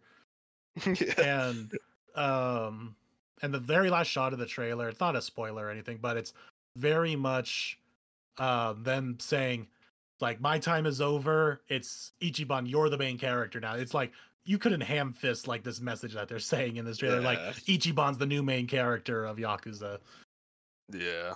so that's Yeah, gonna be a fun that's gonna be a fun scene i think Was Like a Dragon a reboot? Or not it's a reboot, but soft like reboot restart? yeah It's a soft reboot in terms of like the character and like yeah you they know, the they new switched location. from kiryu as the main character to then now this ichiban character uh who they introduce and make the main new main character it's still like in the same timeline like it's following the timeline taking place after yakuza 6 but it switches to a new main character new part of tokyo um and he's just now the new main character and it switches from the beat 'em up games to now this turn-based rpg style You go from the garbage gameplay to somewhat Mm. adequate gameplay. That's all I'll say. Because the beat 'em up gameplay fucking sucks. I will stand on this hill. I will die on this hill. Yakuza Zero, great game. Other than that fucking combat being absolute bottom of the barrel combat system. So because of this, Sorry, everyone's saying like you can play Yakuza Like a Dragon standalone because it's such a big soft what I did, reboot. Uh, and that's what I did too. Like I haven't played zero what or s- I was one, two, or six. I've only played um, seven, and you're outside of some cool cameos and moments, to which obviously long Yakuza fans would appreciate. It's like it's a You'll you live. can go into this game completely blind. Mhm. Interesting, because I looked it up to just see like how many games I would have to play. To like, Yeah, it's rough. and it's like even- eight eight entire Yakuza's like to get here. Yeah, and it's even rougher because three and four, I think, is what the ones people keep saying have like aged Four the and worst. five. Oh, is it four and five? Four. Yeah, people do Um, not like four and five. Yeah, so they've aged the worst, and even like some Yakuza fans can say, like you can play zero and six and be all caught up because apparently six does a lot of recapping of the other five games in the franchise. So if you really want to play this franchise, just do zero and six. Yeah, I Um, see a lot of people say zero, one, uh, zero, Kiwami one, Kiwami two, then six. Or no, watch a story recap for three. Don't even play four or five. Don't even watch story recaps. Just play, watch a story recap for three, and then six, and then Like a Dragon. And that's a weird. It, that's so many games in and of itself. Like genuinely, just start with Like a Dragon. Like I tried zero, I got like half of way through. As I said, I really hate the combat in that game. What was but- like a Dragon Gaiden or Gaiden? What- what was Gaiden is basically the like in between game for It's Yakuza between six, six and seven. and uh, six and eight, or is it seven? No, I think it's between six and seven. I, I could be wrong. well, it's it's it's a tie-in game. Basically, it's like what was Kiryu doing? Yeah, what was Kiryu doing six? after yeah after six? exactly? And then this Ishin game is just like some weird alternate timeline spin-off Yeah, thing. a lot of confusing stuff. With this Oh, J- yeah. Confusion. I know this is a big thing for you. Um, all the Yakuza games are subbed up until uh, Yakuza Like a Dragon. That was the first one they got a full dub cast for. Okay. Well, no, uh, I think the Kiwami games have a dub. Is it? I think I so know- because I I, 'Cause no, I no, the original Yakuza one has a dub, which is funny as hell because Mark Hamill plays Majima. yeah I was about to say okay, so it was the original, not Kiwami. Okay, yeah. So I know, I know that's like a thing for a lot of people. They prefer to play their games dubbed. Um, so yeah, Like a Dragon is the only one of the modern games that have it dubbed. I- and it's excited a great dub.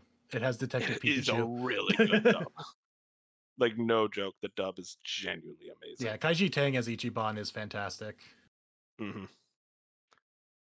I, I don't know. I, I, Yeah. I think you'd be into it. Uh, I think I so. know you're not It's the just- biggest it's super JRPG guy, goofy. Fusion. Yeah, like I know you're not big on JRPGs, but I feel like this one. The gameplay is one to super get you in. basic JRPG stuff. Yeah, like it's not too hard. Enemies aren't that spongy, except for like maybe a couple bosses, but even then, like it is very easy to cheese that game. So let's say I start the franchise. You're saying to start at like Just play like, Like a a dragon. Dragon. like Yeah. a dragon. You don't think it would be to play the others. cool to play start at zero six, then like a dragon? You, Like, if you I could if you want to far back- dedicate the time. If you want to dedicate the time to do it, then sure, why not? Because then it will make certain moments. Because Seven has these certain moments that are big, like payoff things for y- longtime fans seeing older characters because they do pop up in Seven. But they explain them well enough in Seven standalone to be like, okay, yeah, this is a important character from the franchise. But Yeah, obviously, Zero if you've Story- played the games, you get more out of it. Zero Story was really good from when I played. Like that was genuinely the thing keeping me along. Is like the actual writing of that game is really strong. I just wonder how you would feel personally about the gameplay as well, because I'm a big whiny baby about that. Okay. I'll, I'll I'll keep it in the back of the mind. Keep it in the back of the mind. That's all we need. Because Like a Dragon genuinely is such a phenomenal game. Uh, moving on, this is a pretty interesting story. Uh, Square Enix wants to upgrade some existing IPs. Ugh. Square Enix wants to upgrade some existing IPs to AAA status. Uh, Square Enix president Takashi Kiryu uh, has said he hopes to boost profitability by revitalizing the company's high definition game segment.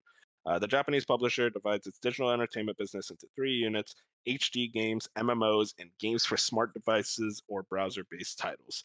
Uh, during a Q&A session held at the beginning of August, a transcript of which has been uploaded today, Kiryu said the company was currently examining its HD games uh, pipeline.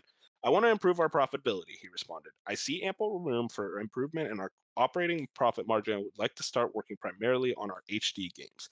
In addition, rather than solely attempting to create brand new IPs, we intend to take a nuanced approach to investment whereby we also identify existing IPs with the potential to be upgraded to AAA status, taking ROI into account as well. And so, in doing so, we hope to establish greater depth to the layers of our portfolio.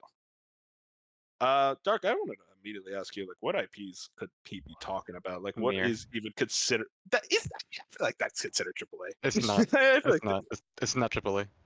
That's considered AAA. Nier's- Come on. It's not. It, they had a small budget Why for isn't it? It's not good because of enough. the budget size. Okay, okay, Fusion. Don't, don't, don't you start. That was bait. That was bait. That was bait.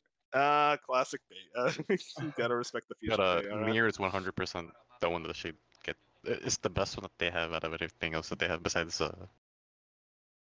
What the fuck's the game that's coming to Xbox from TGS? I can't remember right now. Uh, Fucking blanking. Uh, Uh, uh, Xenogears. Octopath or Xenogears? Octopath, no, yeah. Octopath. Xenogears, they cannot touch, and I can tell you a few reasons why.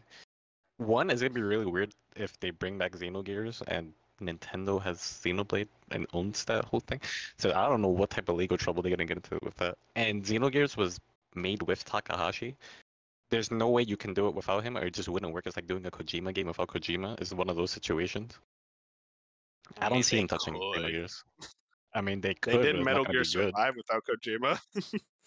Have That- they done was a great anything else? Yeah, Metal Gear? Survive was awesome.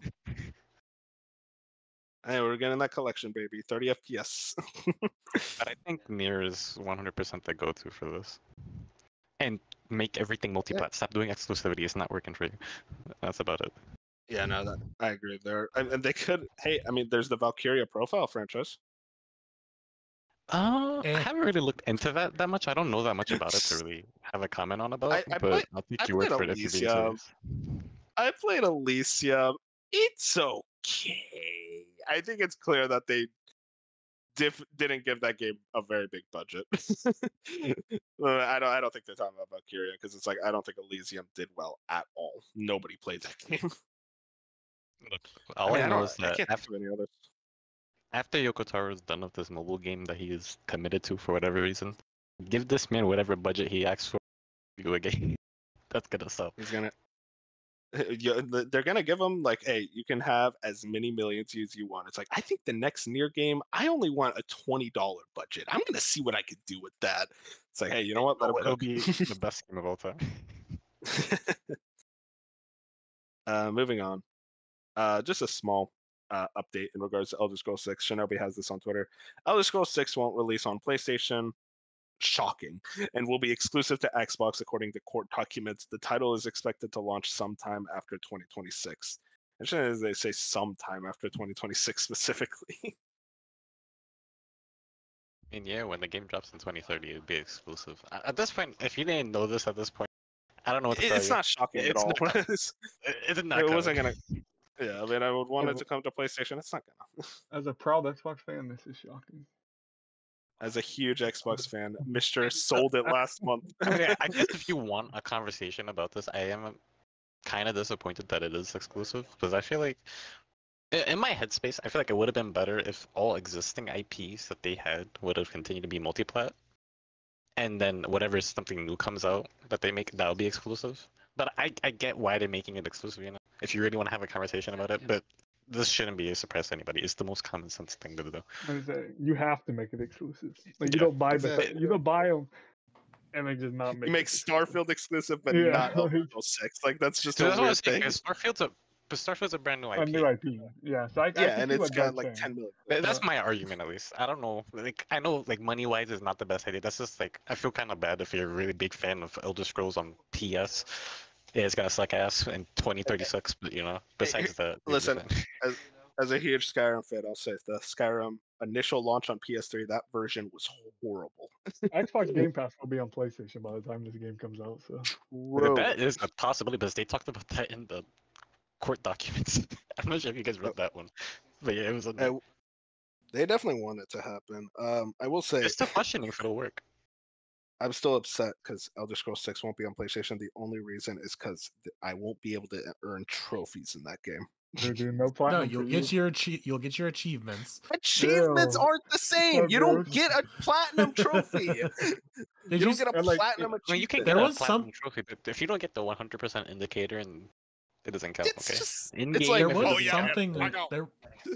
There Sorry, was something a while ago that Xbox was looking into getting some kind of like hundred percent completion reward, like a Put platinum it trophy. in. So Put yeah, they it just. They're working I'm pretty that sure it's on their list somewhere. How is Like, it taking every- so long? Every Xbox achievement is somehow rare. Like every time I get an achievement on Xbox, it's like rare. Five percent of players have this. It's like, I like Do that it these tells me players how many not- people have it. like, like, do these people not play the game? It's the same. like, why with is it rare?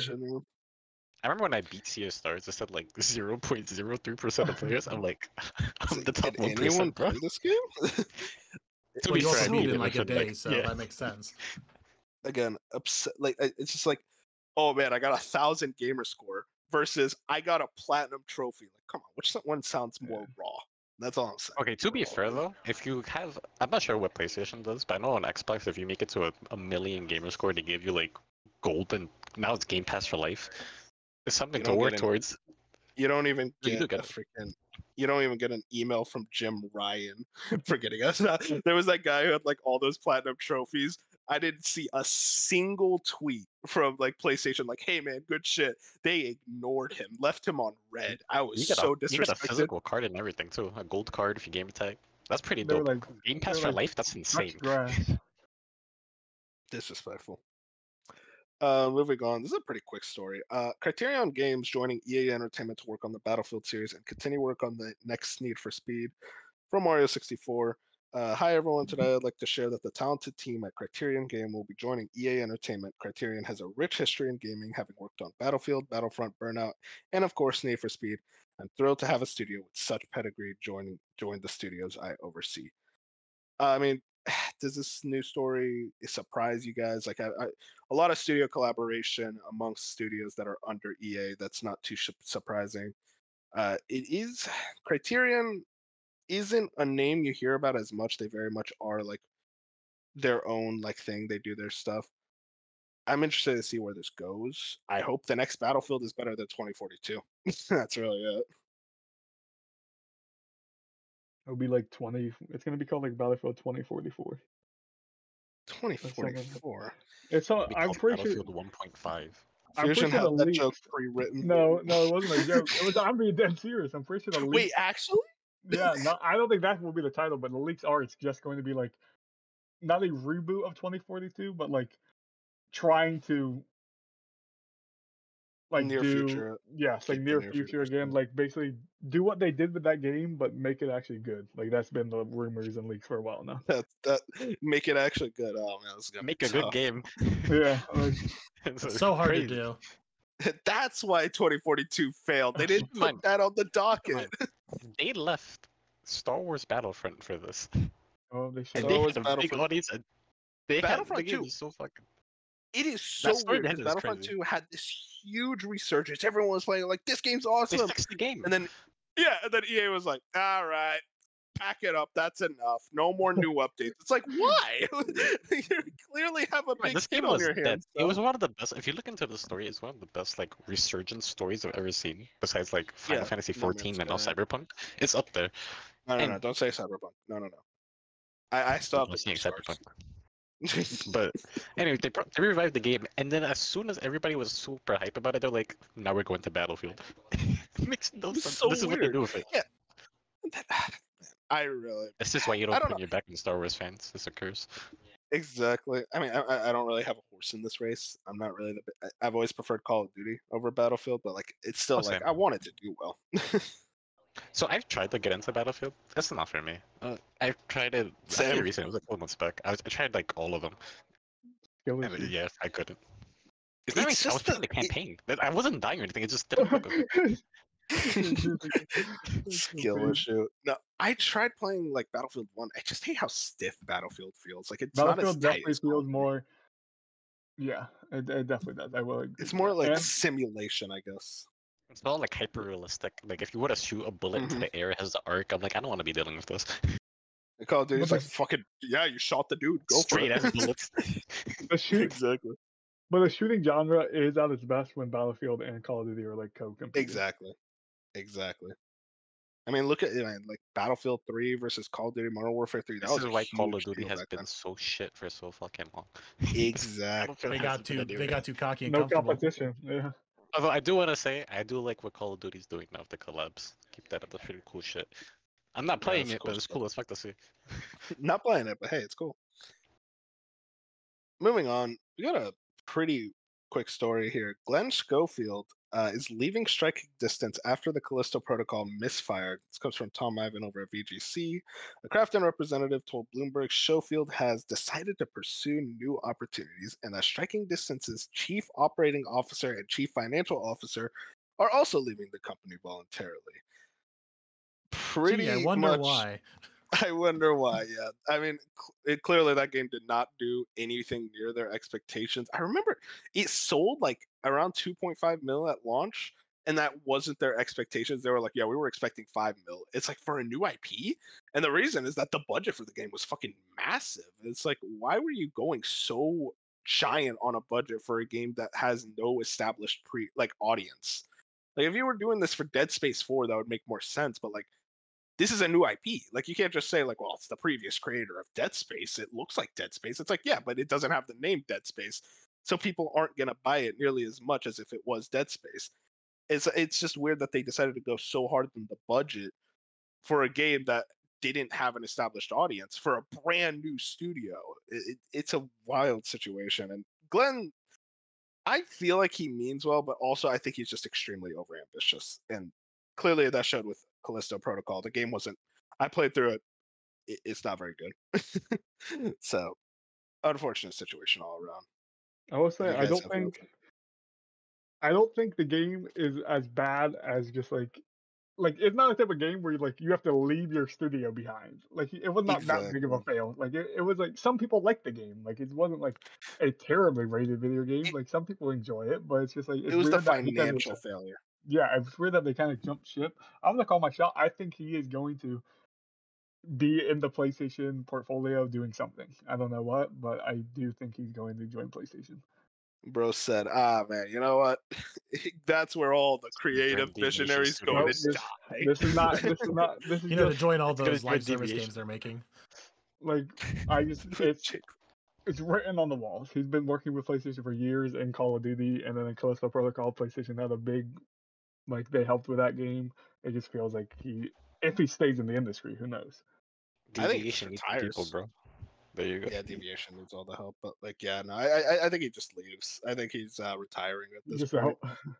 Yeah, because he's had a long career. I think it's at he has like more than enough money, especially after leaving the studio. He probably left with like a golden parachute, and it's like, okay, you know, I've done what I can.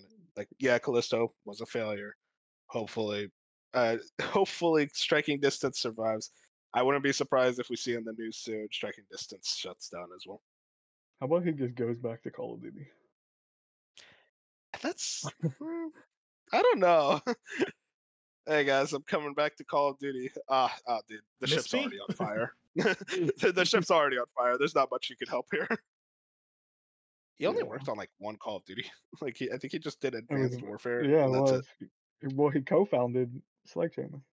Yeah, it was like he co-founded the studio, made one Call of Duty. He, I mean, they Sledgehammer was also very involved with Modern Warfare 3, but it's also funny. It's just like, oh yeah, we did Advanced Warfare. All right, see you guys. Yeah. Uh, He moving on. a lot, is what we're getting at. It seems like he's always Yeah. something. It's, So, he's a talented guy. Like Dead Space, the original. I mean, yeah, he is- extremely like he's one of. I feel like he's not like no Kojima level known, but like people No, know no. his name like in the industry. Like he's one of the people who like you hear Glenn Schofield, you know his name at least. Like you know Mhm. at least somewhat of the dude. Wha- I, I recommend watching the Ars Technica video where uh, they interviewed Glenn Schofield. It's very high quality, and you learn a lot of insight about like the development of the original Dead Space. Moving on, um, Fusion, this is another story for you. Uh, this comes from Jason Schreier over on Twitter. Who needs E3? Here's Ubisoft announcing the Division 3 via press release, old school title. And uh, he links this uh, as part of Ubisoft's ongoing committee commitment to grow its globally recognized brands. Ubisoft is happy to announce that Julian Gerighty has been appointed as the new executive producer for the billion dollar brand Tom Clancy's The Division. As executive producer, Julian Gerighty will oversee all the Division games and products, including Tom Clancy's The Division 3. He literally said that as a footnote. I was expecting it to be like a big unveil, but it's like including Division Three. I mean, you know, who knows? Which they also mentioned developed led by Massive Entertainment. I mean, do you have any thoughts on that wild announcement? Um, I think for one, Division's a good franchise, so it's cool that they're making a third one. But I think it's weird that I feel like Division has the slaying power to like be a E3 announcement or like a press conference announcement. It's very weird that this was just like a Twitter press like press release like oh we're making this game by the way because i feel like this like division is a known franchise where people would see this logo or something and they would get excited at a press conference or an event or like even the game awards if it's dropped at the game awards it would be a talking point so it's very weird that they just like we're making this game like on a It random wasn't even like Wednesday. a, it wasn't even like a recruitment post or anything. It was just a press release. yeah it It's was just- very very odd they were hyping out they were hyping up uh this Gerighty guy. And they were like, oh yeah, and also Division Three. it's like what, this is the weirdest announcement.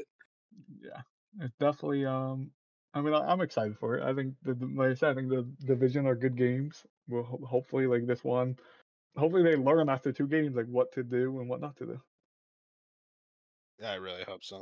Yeah, I mean, because Division Two, I played a bit of that game, and I really love the setting, like Washington D.C. And I, I thought it was fun enough for what it was, but also like, even in 2019, I was like, I'm kind of getting tired of these uh, Yeah, looter I- they definitely need like a, a revamp somehow but like their set pieces are always so good. They had like really good set pieces in the first game in new york and then like as you refer to the washington dc and division 2 like there's you're going through the museums and like the space museums and all that and you're having really cool firefights and like these iconic american places so i don't know where a third game would take place I don't know. Chicago. I keep saying that's like the second time I've mentioned Chicago. As a location. I, I think I'm just I don't know. surprised more games don't take place there. i really hope they don't do like los angeles and for some reason i feel like if that it's Los Angeles, that's step so would be like boring. la or something i just don't know where like boston i, I don't know Give me a game in Texas. I feel like Texas isn't a utilized location in games enough. Like Dallas, Fort Worth, that'd be sick. Hey, you got that El Paso game coming out soon. I do. There's it's a game called El Paso Elsewhere. oh well Wow, you know what, Texas boys, we win, we win yet again. It's a third person shooter. Because of course it oh, is. oh, shocker. Oh, sounds like the Division Three. Moving on. Uh, I- I didn't mean to set you up, Fusion. Uh, this is another Fusion story. um, Evil Dead the game no longer receiving content. This is an open letter that they put on Twitter uh, to the Evil Dead the game community. Today we have made the decision to not to pursue the development of new content for Evil Dead the game. We also confirm that we will not be releasing a Nintendo Switch version of the game fuck, dude. That, I was looking forward to that. we will keep the servers up for the foreseeable future and address any major issues that arise. On behalf of the entire team at Saber, thank you all for the groovy times and your continued support. Um, I think this is like Fusion's the only one who played this game. That's why I say it's a Fusion story. But I also kind of opens up the discussion. It's like this game came out this year, didn't it? So it's No, like these last year. lives. Oh, did it? It was still Yeah. like it very much adds to the conversation of these live service games are like going down quicker and They got they last mostly a year now, like on average. Mm-hmm. Because I think this I- one was about twelve to fourteen months, if I remember correctly. The servers are still up, but still like It came out May in 2022. I'm almost certain. Oh yeah, so about a year and a half. I will was I say that that I thought this game was already dead. So like I thought Same. this game like died a while ago. So it's actually I'm happy that it went longer than I thought it would. To be honest. I'll be real. I thought this came out this year. I was so adamant it came out. I think I got it confused. Just Chainsaw Massacre. Yeah, Probably. probably. It was definitely like, it's one of those games. Yeah, was it's one of those like multiplayer four v ones, like whatever. Like it is that Oh, man, I-. Asymmetrical multiplayer. uh, My, I, I think actually that- my least favorite genre. I will say, they did they did this game really well because it's like I'm not this is gonna sound stupid, but it's like the souls like of this genre. Like this game is hard.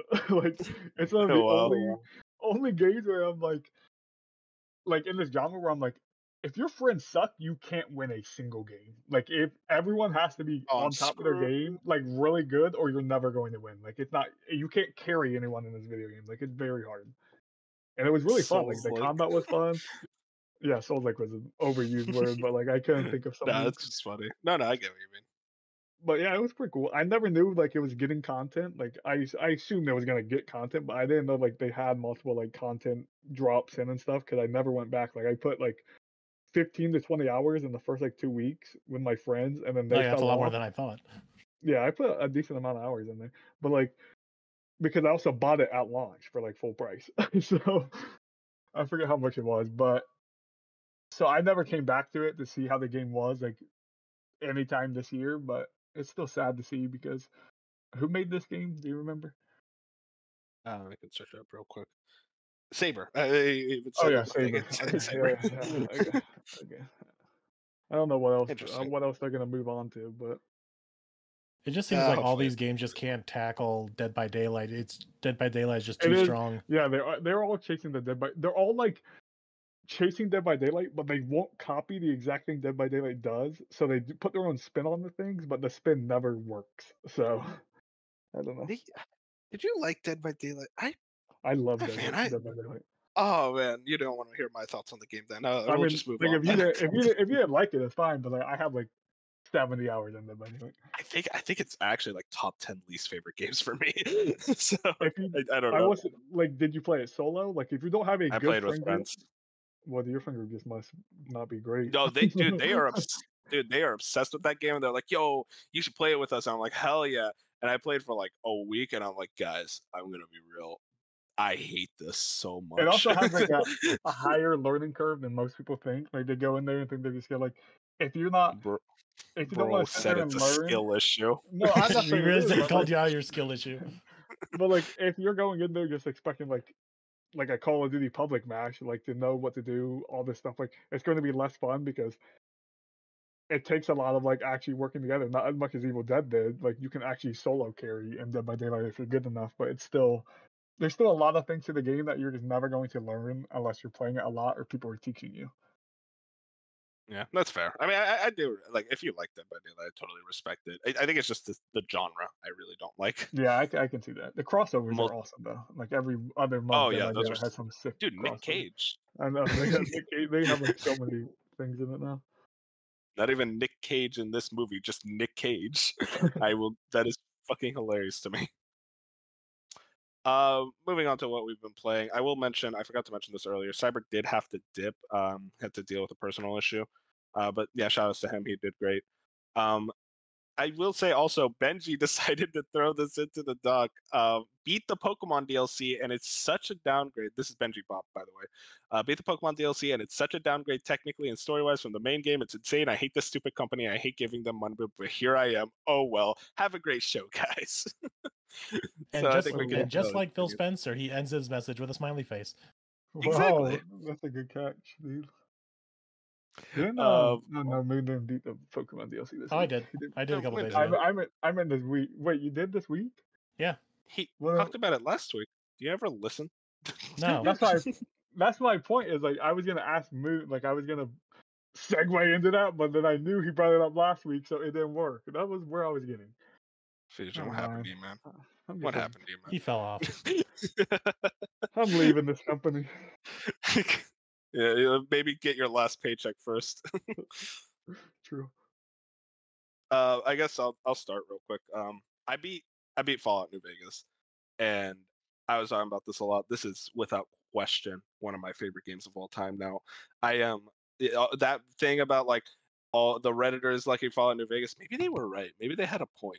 And I don't want to be that annoying Fallout New Vegas fan, but I genuinely do think like this is easily the best Fallout game. Easily, like this is a top twenty-five favorite games of all time for me. It broke that barrier, which is really rare for me. Everything that this game did is honestly on a level that like I am surprised modern games are kind of slacking on, especially when it comes to its choice and consequence in its writing. There are uh, to the way to put it, there are three major factions and also like a fourth faction, basically like you're on your own base type of deal. The ending of the game, none of the endings are like the good ending. It is completely morally gray. You go with the NCR, the Legion, or if you go with uh, Yes Man or Mr. House, the Mojave Wasteland, like the Las Vegas, like New Vegas, isn't just like, oh, everything's perfect under these guys, but these are the bad guys. So if you get the bad ending, it's that. It's not binary in that aspect. It very much is all of your decisions, everything that you did throughout the game has effects on what the ending is. It's very much like a slideshow showing like all the different things that you did throughout the games, uh, throughout the game, all the decisions you made, all the choices, like just these little decisions, little moments. And I remember like it was like, oh yeah, this town, you know, they prospered. They did really good under like this rule. But like because of what you did here, this town is basically fucked up now. And it's like all these tiny little choices I made throughout the game. In any other game, they would not even be brought up by the end of the game. But the fact that everything really comes to a head at that finale is something that I think so many games are lacking, especially in the RPG genre. And it's frustrating when you see a lot of Western RPGs as of late just don't have that choice of consequence. And Outer Worlds had it. I just don't think the game itself was a very interesting shell. Uh, it, like personally for me, it didn't do much for me.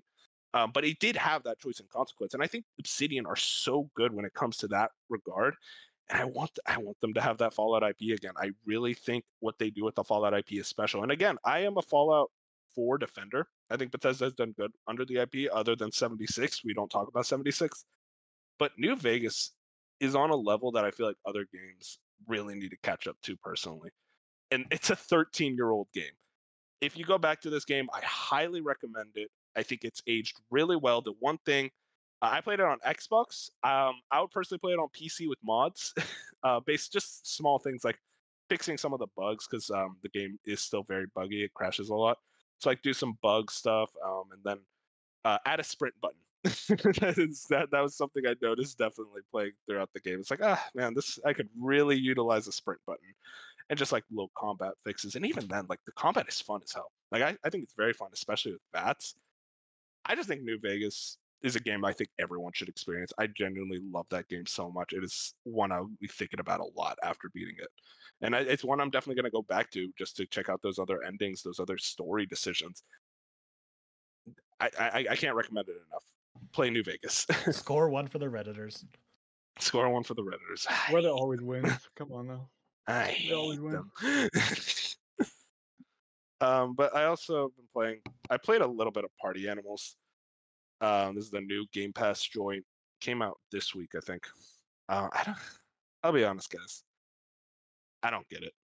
a lot of people seem really positive on it. Uh, I think this is the same studio that made uh, Gang Beasts. If someone can fact check me on that. I love Gang Beasts. I think that game is so much fun. And I'll be honest, I didn't play Party Animals with friends. Maybe it's a better experience in that regard.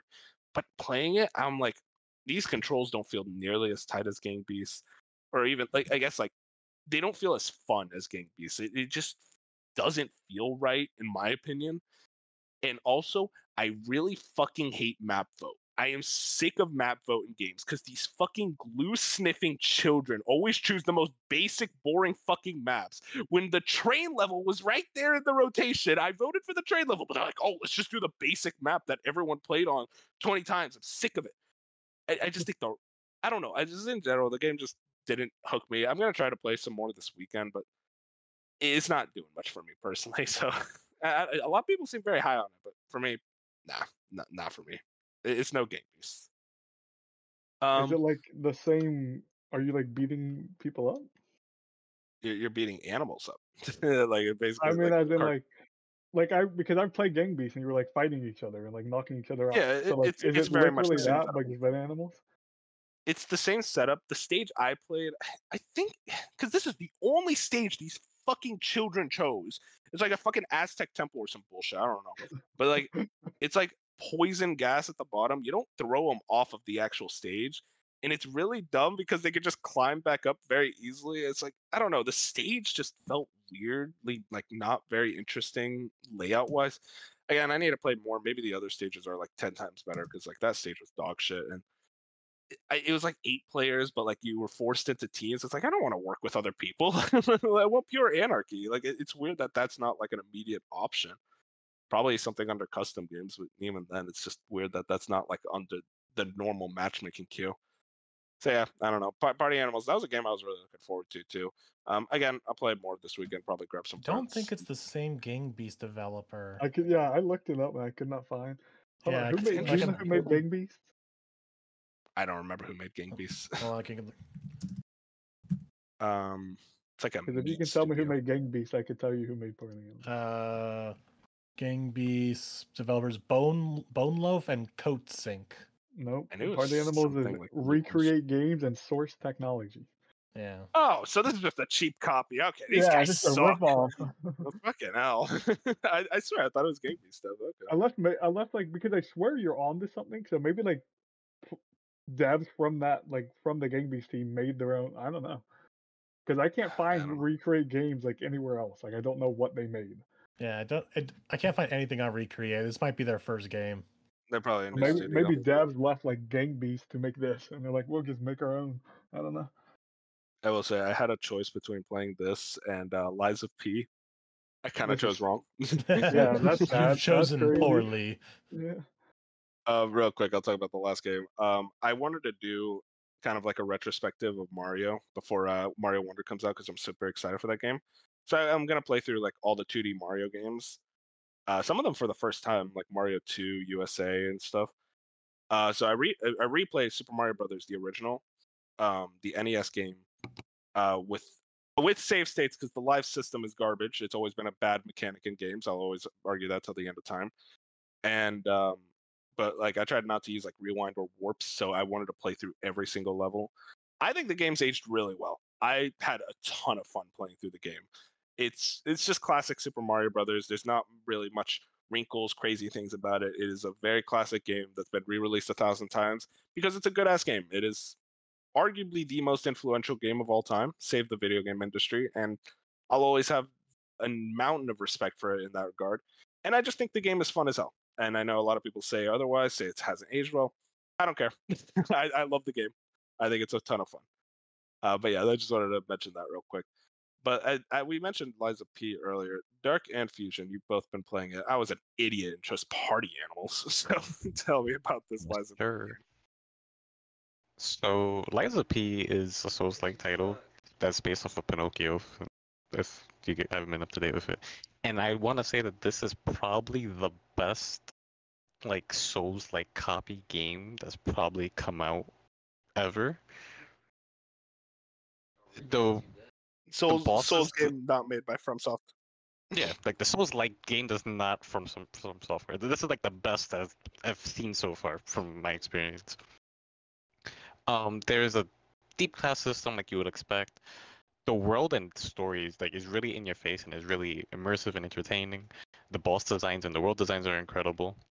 That being said, it's really weird for me, and I'm someone who's played every single Souls title available to me besides uh, Bloodborne and Demon Souls. I haven't, I wasn't able to play this, but they're not on my console. So I've played them. So I, I have experienced this. I don't know what it is. I feel like so the way that this game works is that the story is revealed to you gradually. There was I'm, I'm pretty deep into the game. I'm well over three fourths into the game. Something was revealed to me like a big secret, and then since I'm very big into the story, I feel like this is the reason why. I didn't really like the reveal too much, and ever since then, my enjoyment of the game kind of plummeted really deeply. To the point where it is really dragging its feet. It feels like. But this is just a me thing. I know like it might be different for everyone else. This is a really good Souls title though. If- If you like this genre, I can't recommend it enough. So what you're saying is you hate the game because you said the story was bad. Oh man, okay. The story was this on good. Twitter.com. It's, I'll put this up. it's X now. Correct yourself. Sorry, sorry. X. the story is really good. Like even though like I'm very picky with stories, like if for me personally, it's it's story over gameplay. I'm one of those people. So I'm that's just why. But What are you playing games for? oh man, For I gotta play this thing. At that point, watch a Nope. movie. Nope. Some of the best stories of all time are in the video game medium. No, that's true. But it's I don't know. Story over gameplay is just a wild ass thing. no, because it's also gameplay can gameplay can enhance the story. it can enhance the You story, what I but then they like, tell the story. But at the No, end of the okay, like, if you if I'm sitting down and playing a video game and the story is just absolutely trash, but the gameplay is cool to play, I'm going to I'm going to have fun, but like I'm not going to be invested in that game. If your If you story is really good, think of Fire Emblem Engage. The gameplay in that game is utterly phenomenal. The story is abysmal, and I don't like the game because of it. I don't care how good your gameplay is. If your story is ass, I'm not gonna like. Unless it's like a fighting game where like the story is like irrelevant. Okay. but this is the th- most that's thing. insane like hill I've ever seen people die on. It's I don't like- think I mean, it's- I think it- like, I'm not trying to think a lot of people. people. This is, I know. I this is just, just my I think a lot of people are sitting in the same boat as no, us. okay, okay. Like My- this is why I have no issue watching like games three other people. No, okay. Here's my thing. Here's my thing. Okay, it's like you play a video game Greg and you're like frustrated playing the game. Like you're like, oh, well, I want to get to the next cutscene. it's just like at that point, watch a movie. Like I, I don't get it. Because Well, they don't have a movie of the game I'm playing, and if they do, it's not gonna be as good. True. I- but it's more I- I- like I, don't know. There's never been okay, like The Last of Us, for example. The Last of Us, like, co- like I'm not, the combat's not bad, but it's not like anything to write home about. It's not Final Fantasy well, VII it's good enough though. Well, no, it's That's good my enough. point. Is though. that almost ninety percent of the games have good enough combat. A lot of No. the video games don't have good enough stories. there. No, no, I disagree with that. There is like, like Outer Worlds is like the perfect example where like haven't played it. there was. Oh, okay, okay. Well, I'll, I'll tell you about it because uh, played like, the story, the story, and like the actual choices and stuff is really interesting. But that combat, because here's the thing, I'm not looking for like I wasn't 10 a big fan of the peak combat. I'm looking for serviceable combat, like where I'm not frustrated or annoyed playing the game. Playing that game was so annoying. That's why I stopped playing. Like I, I beat the game, but like still, it- it's just one of those things where it's like I feel like my my gameplay needs to at least be like good enough for me to like enjoy Okay, it. all Kind of go back to what you were saying that's about uh, Yakuza Zero. Yeah, exactly. Like Yakuza Zero had an amazing story, but that combat was so Okay. dog shit. I couldn't get through that game. I was so the bad, frustrated. As long as the game is playable, mean, the game just is bad, and game's it has a bad. phenomenal story, I'll tank through it. I'll take it can't- for bro, the I- story How do you tank through it? Like as I'm to not- me, I'm like, because the I'm story's like good. playing. No, the story's not. that- Just look up all the cutscenes on YouTube. it's just a. I don't know. It's just a weird. I'll say thing. this to you: I've never had a situation where I've hated a combat enough to not finish a game. So like, I just haven't had that experience yet. Like, I've never Oh, played man, a you're a game and been lucky like, man. this combat's not. Okay, you you know what I if you mean? want to Like, talk about, you know, Redfall's kind of like right there, but you know, that I game had love You it. didn't play it? Think of all the Far Cry games I play. Like, I love the Far Cry, games, and no one's like the Far Cry combat is amazing. like, I just, I don't know. Wait, Well, wait. the Far okay, Cry wait, game, you're the Far Cry games have serviceable gameplay. Like it's all the shooting is good, the weapons are I know good. so- like Far Cry, so but yeah, a lot of people say like Far Cry doesn't Wait, have wait. good like you play. s- gameplay. You play Far Cry for the story? I play Far Cry for the package all together. I just love the Far Cry games. No, Far wait, Cry wait. 3 Okay, has oh, one no. of the best stories of I've ever played in a video game. Uh, yeah, I guess. Like the yeah, no, that's story true. is really good. Like I don't think I'm saying if you look at my top ten video game list, ninety percent of them are going to be are all going to be like narrative. How good was this narrative? I'm gonna. Yeah, that's probably my top mine. That's probably my list too. If I think about it, it's like a lot. Look, Like ninety percent thing, gonna though. be because it's a really good story. You're that's really 'cause it's into an like impactful- platformors and stuff, which is like fine. But I feel like a lot of your you say that in the most derogatory No, way. I mean, You're like, into I just- I love platformers, but like there ha- there's not a platformer in my top 25 because the, the stories in almost every platformer is just nothing. Like it's barely there. So I just don't fit. like on an emotional level, I'm never going into a platformer and being like, this story really connected with me. So like compared to you've way Last of Us or I mean true, I haven't. But you know what I mean? It's we're, we're different. In your top 10 games of all time, you have some platformers purely off of the funness of how you're playing the video game. Where No, because This is a big okay, reason okay, why I'll, I'll push. JRPGs are like main genre I play. Like one of the big reasons, I should say. Same. No, okay. Uh, here's my argument. Here's my argument. Because three of the platformers in my top ten, I like also because of the story. I mean, yeah, fair. Which So are those that- three? So you Like, understand which, the which, mindset. which good So, yeah, I platformers have good story?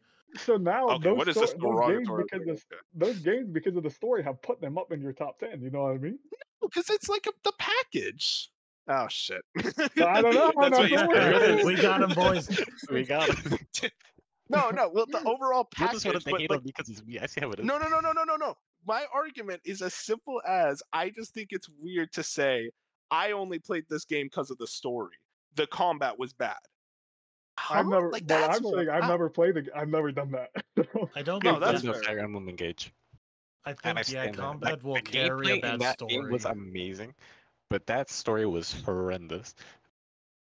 See, to me, Like- like Engage was enjoyable enough because I'm like the combat's fun enough. I can deal with this. Yeah, same. Skip all the cutscenes. Nah, it wasn't the same don't for me. I need the story, I bro. think I'm not saying I want a I full would say- blown movie. Like I want to be able to play something too, but at least give me something to work with, please. you know what? You would really like the PlayStation games. Believe it or Let's not, go, they got some good baby! We'll like get the good X mod in one of these days. I like yeah, some. that's So, why yeah, like all Some like, PlayStation like, games are bad, but you know. Anyways, going back so to Lies yeah, of Liza P. Um, Yeah. There was something that was revealed story-wise that really put me off, and but besides that, it's really good. I do want to say one thing. When it comes to grinding, this game sucks. Like it is not an enjoyable experience grinding. But besides that, I do highly recommend everyone give it a chance. You might not share the same opinions as me. That's perfectly fine. I do think this game is worth it. They did an incredible job of it. You need to grind. I, I okay. Bad Souls. I think that's just a skill No, issue. I mean, man. I- I'm pretty sure. where I'm, I don't know. Granted, I haven't had the grind yet, but I'm also not where Dark's at. I'm a few hours behind him. I think I'm like two chapters behind, where I have not You're- you're- you're like- into any situation You're where I have ways to grind. behind. But building off of what he said, I think this game is very good, and I would say I haven't played the main Souls games, but I've played Demon Souls, Elden Ring, Dark Souls Three. Like this is the best Souls like that's not from FromSoft. I would agree with Dark there. Like they they nailed the tone, they nailed the environmental storytelling, which I feel like a lot of Interesting. a lot of non from software hasn't gotten Yep. like they don't do it well but this game has really like they build this world up and you find like random characters you're talking to and like random notes and like random things where like where yeah the lore is very good and like the combat is one of the things where like i think the combat is like very very good. Like i'm sitting here playing this combat and i'm like compared to a lot of other souls likes combats usually they never they never feel they never get the from software feel and this is the closest i have felt like a from software combat system where i'm like this could get like it's not as good like it's not 100% there but it's maybe 85% there and i'm like if from FromSoft made like a, an another game, I could see this being like their combat system. It would just be a little more refined. I Uh, think I I think wanna it's a really good game. In terms of difficulty, if you want something to compare it to, this is most similar to Sekiro. It, the difficulty is definitely up there, and you're forced say to play yes. in a way where you can't run around and roll away from. Bo- you can't do the slap ass and roll technique from Dark Souls. You have to Mhm. fight the bosses. You have the perfect guard. It's like that. Very Just different. saying, I barely died in Sekiro, so this looks like it's gonna be an easy game for me. I don't know how you feel, Dark, but there's been a few bosses already in this game that I genuinely think are harder than every Elden Ring boss I faced. I agree. What the fuck? I agree. It's Like, Wait, did you interesting. fight Malenia? This, this goes into my Yes, point uh, oh, I that fought Elden and Ring beat bosses Malenia in Elden Ring. Oh point of that wow. I I don't I know if it's the way this Elden combat Ring's set up, but bosses weren't as good as other Dark Souls titles, and this proves that. All right. Well, now I'm in. Hang on. I think you should. re- I think you would really like Lies of P. I think you're going to get frustrated and mad, and that's the best part about Souls games, where you're just like, oh yeah. This game is not Like- afraid to kick your shit in, bro. yes, and Good. it That's is what games are all about. very, and there is, there's no summon, but there is a um, well, kind of like a summon. There's a thing if you're struggling hard enough, where like you can, yeah, you can spawn in like a, it's called a specter before the boss fight, and it basically is like a summon from like the Souls games where they can come in and help you fight. They don't do They much anyway, so boss like. Yeah, they do next to nothing. They're just like a If you of- summons, I don't believe you as a person. So, I there- don't, I, am gonna bully you. They're not. There they're is not there to do much, anyways. There is psychos, and they're really. I do highly recommend going and out your way to do find and do the psychos, but they're really entertaining, and the characters that you meet are really like fun to mess around with. Yeah, and they do. They have a good balance of the main stories like up in your face, and it's not as hard to follow as a From game. But like the side quests are like story. yeah, and then like the side quests are like From games where like you'll meet someone in the world, and then they'll give you like, hey, could you go get this for me? Can this happen? Blah blah. And then if you're just, and they don't tell you where it's at. You just like, or they they'll give you a on like person. They give you a hint, but they tell you if there's a person that like they want something or you can talk to them. When you go to a stargazer, which is like the bonfire, like where you teleport and all that, they'll have a little marker there, like where they're located. Yeah, they do have you know, They have like quality of life them." features. Yeah. But like they do, I don't. I just think I'm not gonna say too much on like because I'm only like eight or nine hours in, but like I'm very, I'm very happy with what I'm Wait, playing you're right eight and or nine? You're understand. fucking far as shit for eight or nine. I'm like almost 20 hours in. what the fuck? What I'm, the I don't know. what to running. tell.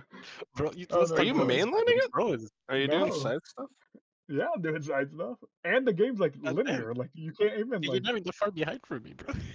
I mean, that's what, that's why I said I don't know how this game's apparently 25. I granted, I can count the amount of deaths I have on one hand, and I still think it's very difficult. like, a very difficult game. Whoa, bro said he's a gamer. No, I just-. I could see like if Souls games are all the type where like you can add another 30 hours for just being not great at the game. Like that's a, True, that's how the game works. You know what I mean? Like so, I I don't know. I don't. I'm, Something I'm liking my to. build I've made right now. So Um, and this was really an issue building. There's a lot of none of the bosses in this game feel cheap or unfair. If you die, it's because you you just suck at the fucking game. Like there's no there's nothing like where a boss will Wow. purposely a frame to hit you, like in Elden Ring. I know that was a big issue with that. They don't do that here. and they um and they're very aggressive and there's a lot of delayed hits. Like the the enemies will hit you with like a you think you're going to block now, you should have blocked 14 seconds later, and then next thing you know you're hit. So it's uh it's hard. It's not an easy video game. That is exciting. I think you would really like it though. I don't know why you haven't started it yet. I know you were on New Well, I- Vegas. I was but- on New Vegas. Yeah, Here's come on. Vegas. Party animals, though. Yeah, party I- animals. Like okay, should have okay. no. Let me explain myself. I had an hour that's what it is. before I had to.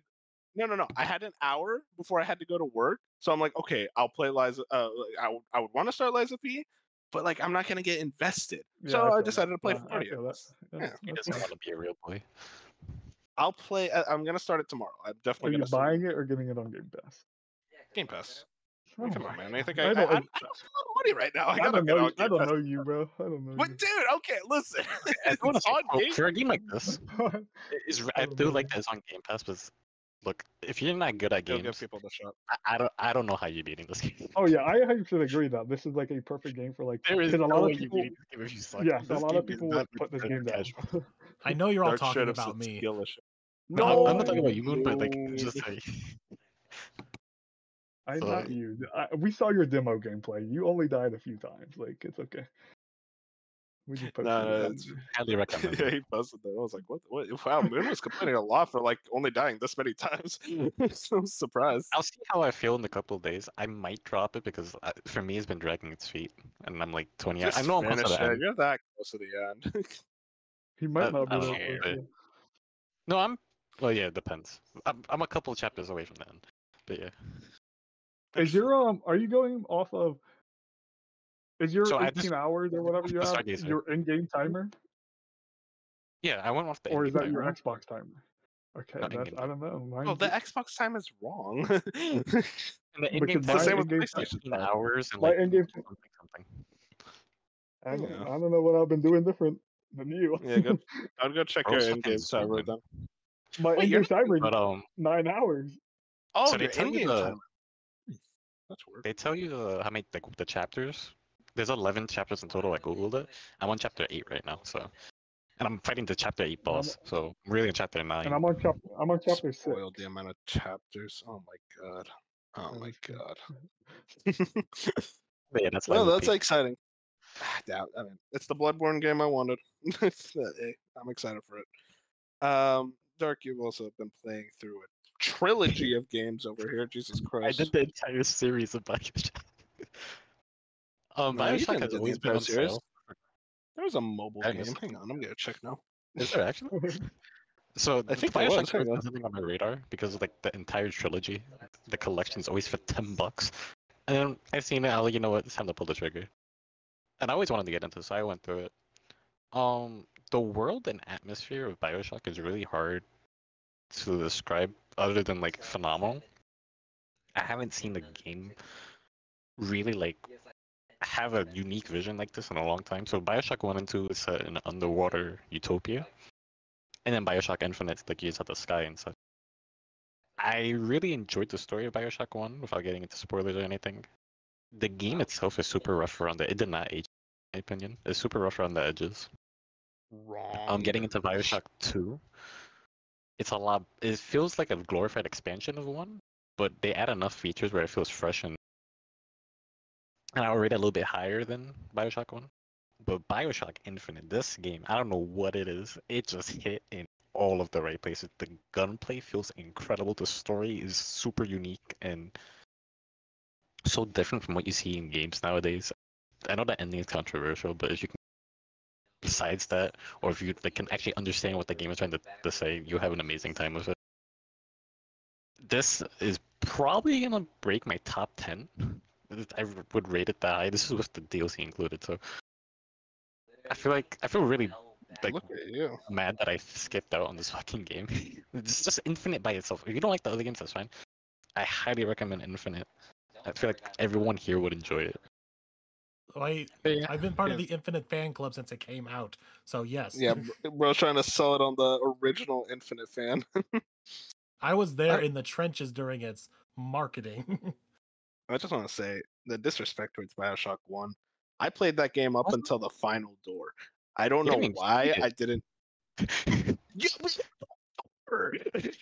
I literally It's not had to open an the door and the game was done.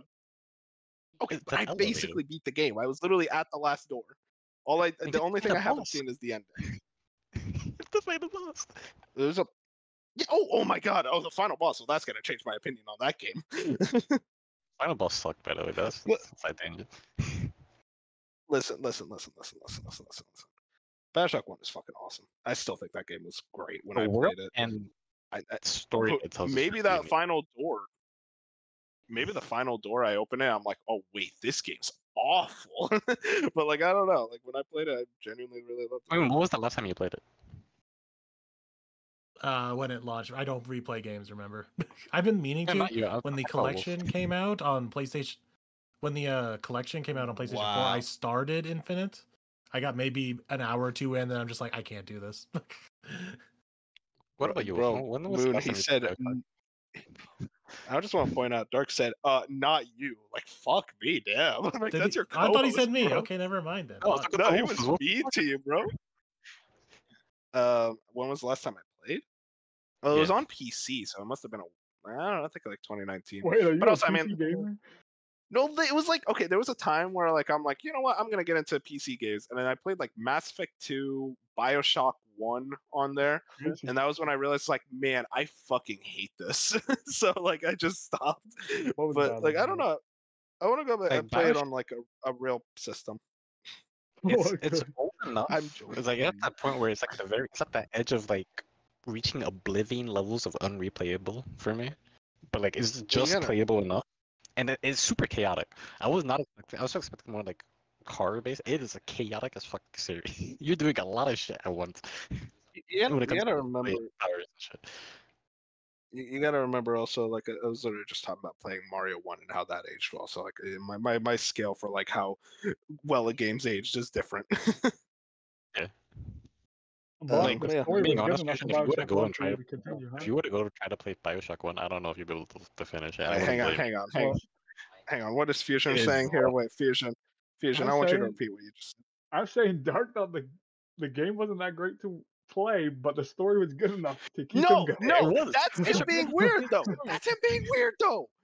Real gamers don't do that.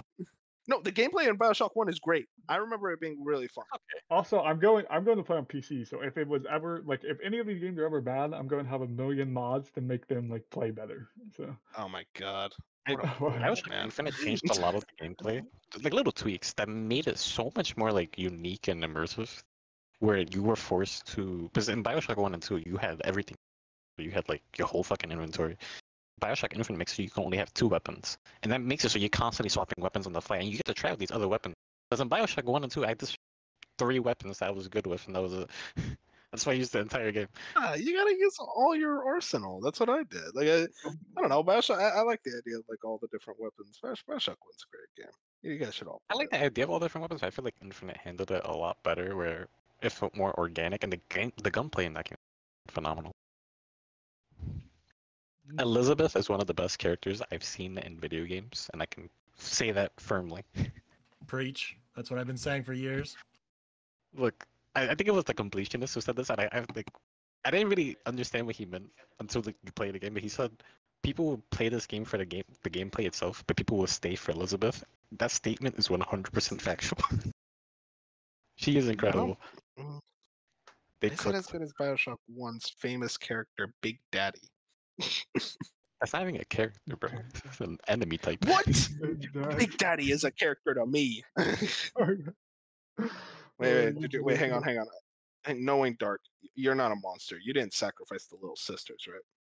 No, Okay. I got the good ending. If you if if you harvested the little sisters, I don't. I would not. option bel- to kill a little child. I'm like, I don't know what you expect me to do here. I'm not I, killing the I would have just stopped talking to you. That would have been. That would I have been went the uh, 50 50. I think Wait, I, I'm not sure. how true this is, but I heard that if you even kill one child, you get the bad ending. I'm glad I didn't kill any of them. Wait, we're, we're just casually dropping it. Yeah, I killed like half the kids. Kids. I needed the Adam. No, you I didn't didn't. collect You all get more than enough, Adam. What? you Oh, can it's so bad. I didn't collect them all Because- because fighting the big daddy is a fucking pain in the ass. But you know, besides that, Oh, I love them. They're highly so recommend the series. Just give it a shot if you've been waiting on it. Yeah, It's so fun to go through Fusion's that. gonna play it on PC with mods. As you should. it's not the intended experience. Oh, but you said that a sprinting mod would have improved your well, it's like a Vegas little. No, okay, okay, okay. That's okay, what I mean. I'm not going into the game and modding it to death. I would talk about Yeah, like Bioshock things you said like a billion Deserves a remake. mods. If you were to get a remake and they tweak it, it'll be incredible. That was an exaggeration. I would never mod a game to where like it's not the game. I'm talking about like, a I s- know, I like if. I can't I'm just sprint giving you in the shit. game from 2008, I'm allowing myself to sprint. Like I'm just not. Yeah, You can't I'm- sprint in I, I'm just giving you shit. Yeah, I don't think you can. sprinting. I don't.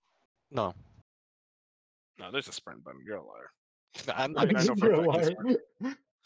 I think Sprint came in played at the game five years ago. I think I would know. Bro, I played through them all like in two days. With all the DLC too. The DLC, okay, that's Uh, what it is. They have oh, like DLC oh, okay. expansions. The whole expansion is like two hours long. Why? They, That's but good. Granted, they fit a whole lot of story inside that two hours, but like, what the fuck? That's short and sweet. I like it like that. yeah. Um, man, you have a lot of stuff. Maybe I should have had you go earlier because you have a lot of stuff to talk about here. So Not really. There's it's just thing I spent a day just cleaning up stuff because I didn't realize how many games I was so close to finishing. I'm like, oh, this actually I actually beat him. But uh, the big one was Sea of Stars. Finally got around to beating that, and I really liked it. Uh, it's probably gonna end up in my top five just because I'm starting to realize just how few games I'm actually playing. Granted, we have a lot of October, November stuff coming out, so it might fall out of my Yeah, top five just gonna be because of that. Um, yeah, I really enjoyed it. I, there's like, I think I said this before, but there's like a comfort in its simplicity in both the combat and the uh the story. It's like it's a lot more of that uh, less is more kind of deal. Um, besides that, I finished the Pokemon DLC. I don't fully agree with Bop's uh, assessment of it, at least with the story. I don't know if it's a downgrade story wise. It's definitely a downgrade technical wise, or at least it's as bad as the original game. I think it's probably technically worse because you have a very small island this time, with only one city, but barely a city. It's like a community center, four houses, and a store. uh, and can barely handle that. Mhm. And it's just a large barren wasteland for the rest of the island, and yet it still Billion can't run. Uh huh. Um, story wise, though, I don't see where Bob's going. Granted, Bob, Bob and I are both on the same wavelength that Scarlet and Violet probably has the best story of any Pokemon game. Um, so maybe it's just bad by comparison because when you compare something to the best, it's always going to come out worse. But I, the story is decent for what it is. It's supposed to be this uh, little standoff, not standoff, but like standalone story, just of you going off on a trip to a remote island and you meet the locals, hear their urban legend, partake in the urban legend. It was neat. Like it's nothing mind blowing or anything, but it's it's a fun time story wise. At least the characters are the new characters you get are fun. I do like with this story, it is obviously a two parter, whereas the DLC of Sword and Shield were completely separate from one another. They were two separate adventures, whereas this is clearly a part one, part two kind of ordeal because the in the art that you see for part two is the same characters from part one, and they even talk about it in this game where it's like, yeah, you're gonna come to our school, right? And you're gonna participate in this little competition. And they're like, well, yeah, well, there's the story for part two for you. Um, so story wise, it's cool. It's like like I said, nothing mind blowing, but it's a fun time. I just wish this game just ran well. Um, then I finally finished up Prodeus. I didn't realize I was like on the last like two or three levels of that. Uh, if you want a old school Doom boomer shooter, I definitely recommend that. Uh, it's a great time uh, if you just want to just turn off your brain and shoot a bunch of things. My biggest complaint though was the map and trying to figure your way around. Like I was lost a lot of the time, and but maybe that's just me. I get lost very easily.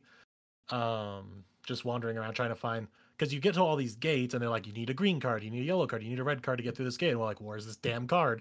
So now you got to go wander around trying to find these cards. Uh, but besides that, the combat's great.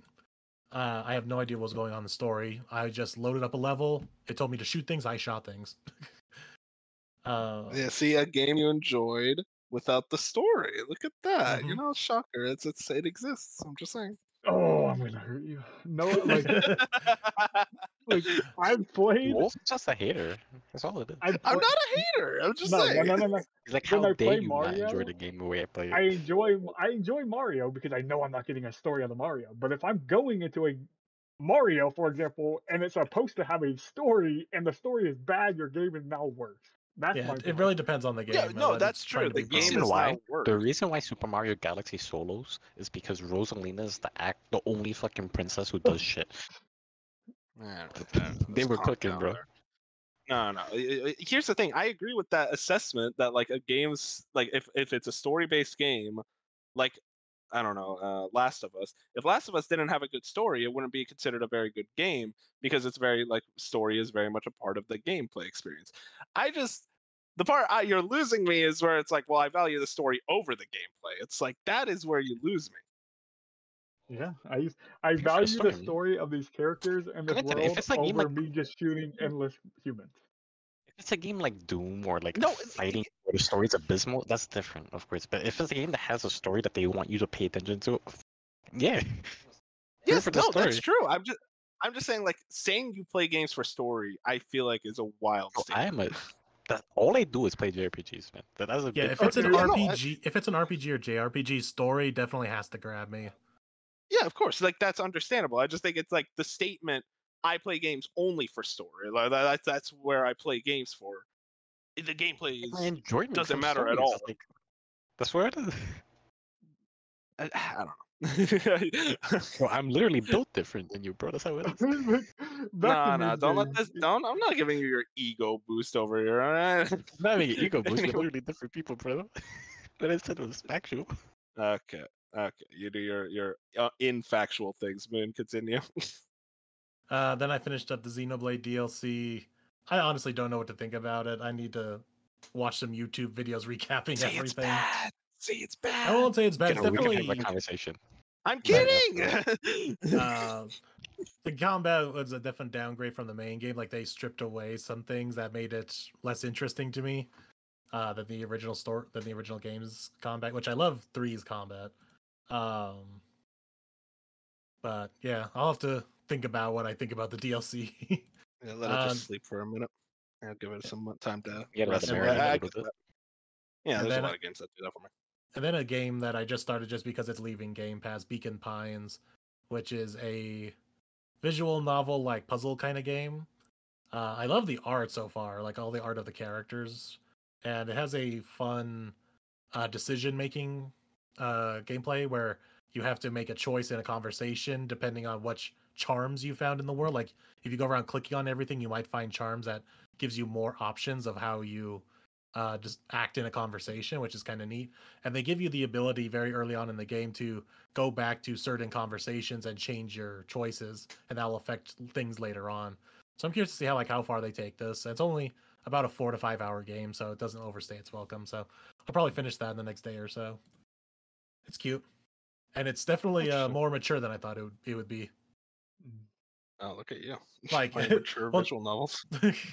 well, it's more mature, like in this fact of it's one of the first early on cha- uh, choices that you can make is you're talking to your friend's older sister and you're trying to like calm her down of like a. Oh. Sounds Sorry. I'll different. I'll let you you guys, finish. you I'll let guys, you finish. you guys are going in chat. Um, but uh, but a choice that you can make with the your friend's sister to like convince her to let your friend and you go off into the woods to do stuff is to be like, "Don't worry, we'll be all right." And then you go that op- that option uh, goes horribly for you, so you go back in time to the conversation with the sister, and literally the option is you got to act like a little shit. And so you act like a little shit, and you kick the sister in the shin, and you make a run for it. so Well, I'm curious. I'm curious where they take this story and the character, just because I'm like, oh, okay, so you're not afraid to do the weird stuff too. Uh, Did you say it came out last year? I think it came out earlier this year, and it's on Game Pass. So it's leaving at the end of the month, so I'm playing it right now. Okay. Um, so yeah, I'll let you guys know next week. Be stay tuned. That's I looked up interesting. the, no, no, I like the art. Like yeah, the art is really cool, and if what- the uh, title screen that you see when you Google the game actually doesn't do the actual in-game art justice. Like, there's a lot more detail. Like, whoever they got as their character artist like knows what's up. they they went ham on these character portraits. Do you know who made it? No, I don't know anything. It's some small indie developer. Hiding spot. Hiding Hi- spot game. Oh, hiding spot. Yeah, it's like it's like now that you say that, I remember whenever I boot up the game, it's like, oh yeah, that's that. That's their company name. Uh, but yeah. So are we all done? Yeah, it looks like we're all done. I mean, we had a lot of arguments this episode. It feels. but Yeah, that's what the people think come for. Doesn't like stories. That's all that means. I didn't say that. I'm just saying. Whatever. Uh, yeah, you heard my take. If people actually Story listen, hater. they know what I. s- No, Yeah, I, they know you hate story is very. My favorite game of all time has a story that I love, but it also has gameplay that I love. It- it's not. I'm not going to put a game in my top ten where the gameplay is dog shit, but man, that story was something else. Like, no, I would never do that shit. I don't think we would either. Yeah, I don't. Ah, I think all your think top. I think that's the we're thing is though, is to make something I'm into your, just like, your top yeah. games. It has to do both. We're agreeing on what Yeah. like if your top twenty five games, they're going to have both like the package deal.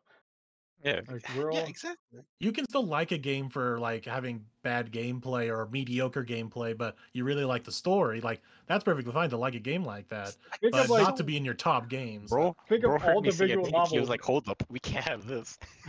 all No, the 'cause visual novels sense. Moon plays, or like the Telltale games, or the Life is Well, that's a story games. game. Exactly. Well, Well, that's And those are some purely a the- story game. That's what that game is made for. And there's to some tell games like. Mario that's purely for gameplay. That's my point. Yeah, Like, no, that's my point. But I'm ass, but I fucking love those games. no, no, no. But here's the thing. What I'm saying is, if your game is a shooter for maybe not a shooter, th- those are always like at least serviceable enough. Uh, an RPG, and you know the story is phenomenal, but the gameplay is dog shit, and like you are actively not having fun. You are you don't want to play the game anymore when you get into the gameplay segments. Is that still a good game? Because the gameplay is still really bad. I'll let you know if I ever get to that game. Alright, well, you talk to me when you can. That Well, I mean, Fable Wolf's already game. gone there because they keep saying the same thing about Yakuza Zero. Yakuza Zero. Yeah, exactly. Like I. But then he beat Yakuza Zero. Did you not? I didn't beat it because the gameplay was bad. Like I can't Oh. necessarily say the game is good or bad because I never like really beat it, so I can't give It a definitive opinion. That's what it is. exactly. What that's exactly what it was. It wasn't good enough. The story was phenomenal, but the gameplay was so dog shit that I didn't want to like. I didn't care anymore. I was so frustrated by how bad the gameplay was. Mm. Anyways, I hope you guys enjoyed this episode. Take us out of here. I'll say I will also add just on that real quick that uh, it's kind of the same with Sea of Stars. Like even though the gameplay isn't bad, it just got repetitive. It got So- repetitive. You get into a groove really early on. So it's just I guess that's the uh, real question is like if a game is just really repetitive and monotonous, is that as bad as just bad gameplay? but thankfully, Sea of Stars isn't that long, so it's not like it's overstaying its welcome. Yeah, I, well, my thing is, is that it's serviceable enough, though. Yeah, it's it? serviceable, definitely. But I think my thing is, a lot of games are serviceable. There's not many video games out there no. that are just bad gameplay. I haven't experienced one, There's a and I lot played of. a lot. I played hundreds of video You games. haven't and played there's not enough game games. Off, there's not a single game off the top of my mind where I'm like, that game was gameplay was so bad I had to drop it. I can't think of That a is single one. insane. No, that, you Redfall. probably you forgot. Fusion yeah, got luck- that's- Fusion got that lucky selection. You did Yeah, not really. play Redfall, bro. You was not there. I wasn't there for Redfall. Yeah, Yeah, Well, Redfall- just, Fusion just makes good choices. That's what. it seems like you guys are just playing like you're picking up random bad video games and saying this I- game's bad. Well, we didn't know. No. here's the we didn't know. We we played it on launch. We, we wanted to see what it was about. And know, we gave it a And fair Redfall chance. story is also not good, is it? so, No, it's not. the same. Is there a story? I don't know. It's vampires taking There- over. Oh, the there day. were. There was. All right. Well, leave We your thoughts on story versus gameplay in the comments below. That's how we'll tie all this up. Uh, Team so I Dark hope you versus guys Team enjoyed Wolf. this. Here we go. I don't know. You don't have your team name. It's team. No, it's team like everyone else. I'm frickin' versus me. I'm fighting the fucking my world take. on this stupid take. But see, No, both of us said I'm against me. it's- Just, just No, you can't. No, no, no, no, no, no. You can't. No, no, no, no, no, no, no. Because Fusion agrees right with you. You can't just say, "Well, it's my take now." Like, motherfucker, Is it everyone. you A lot of people have that take apparently. No, no, no, no, no, no. You can't say it's dark. Team dark. Just say it's team. I don't know, fucking weirdos who like story over bro. gameplay, and then I'm team cool people who actually like games for what Team they are. correct versus team roll and move on. Exactly. Boom. Uh, we're the correct ones. No, I'm the correct I'm the one. right I'm on the right side of history. I am said Mr. New Vegas. No, you, did- you Vegas did not- you are not the first person. You are not the first person in the world who has ever said that. Anyway, guys, I I'm hope you guys had a good time watching this. And this Tom Taylor. So make sure to leave a like, comment, subscribe on all of our platforms, and be sure to tune in next week for the big episode 24 months of doing this nonsense. Thank you all for the journey if you've been with us for that. Uh, but we'll see you guys next week on the next episode. Have a good night. Team Play correct. of the video games. Team correct. Team gameplay, baby. Team correct.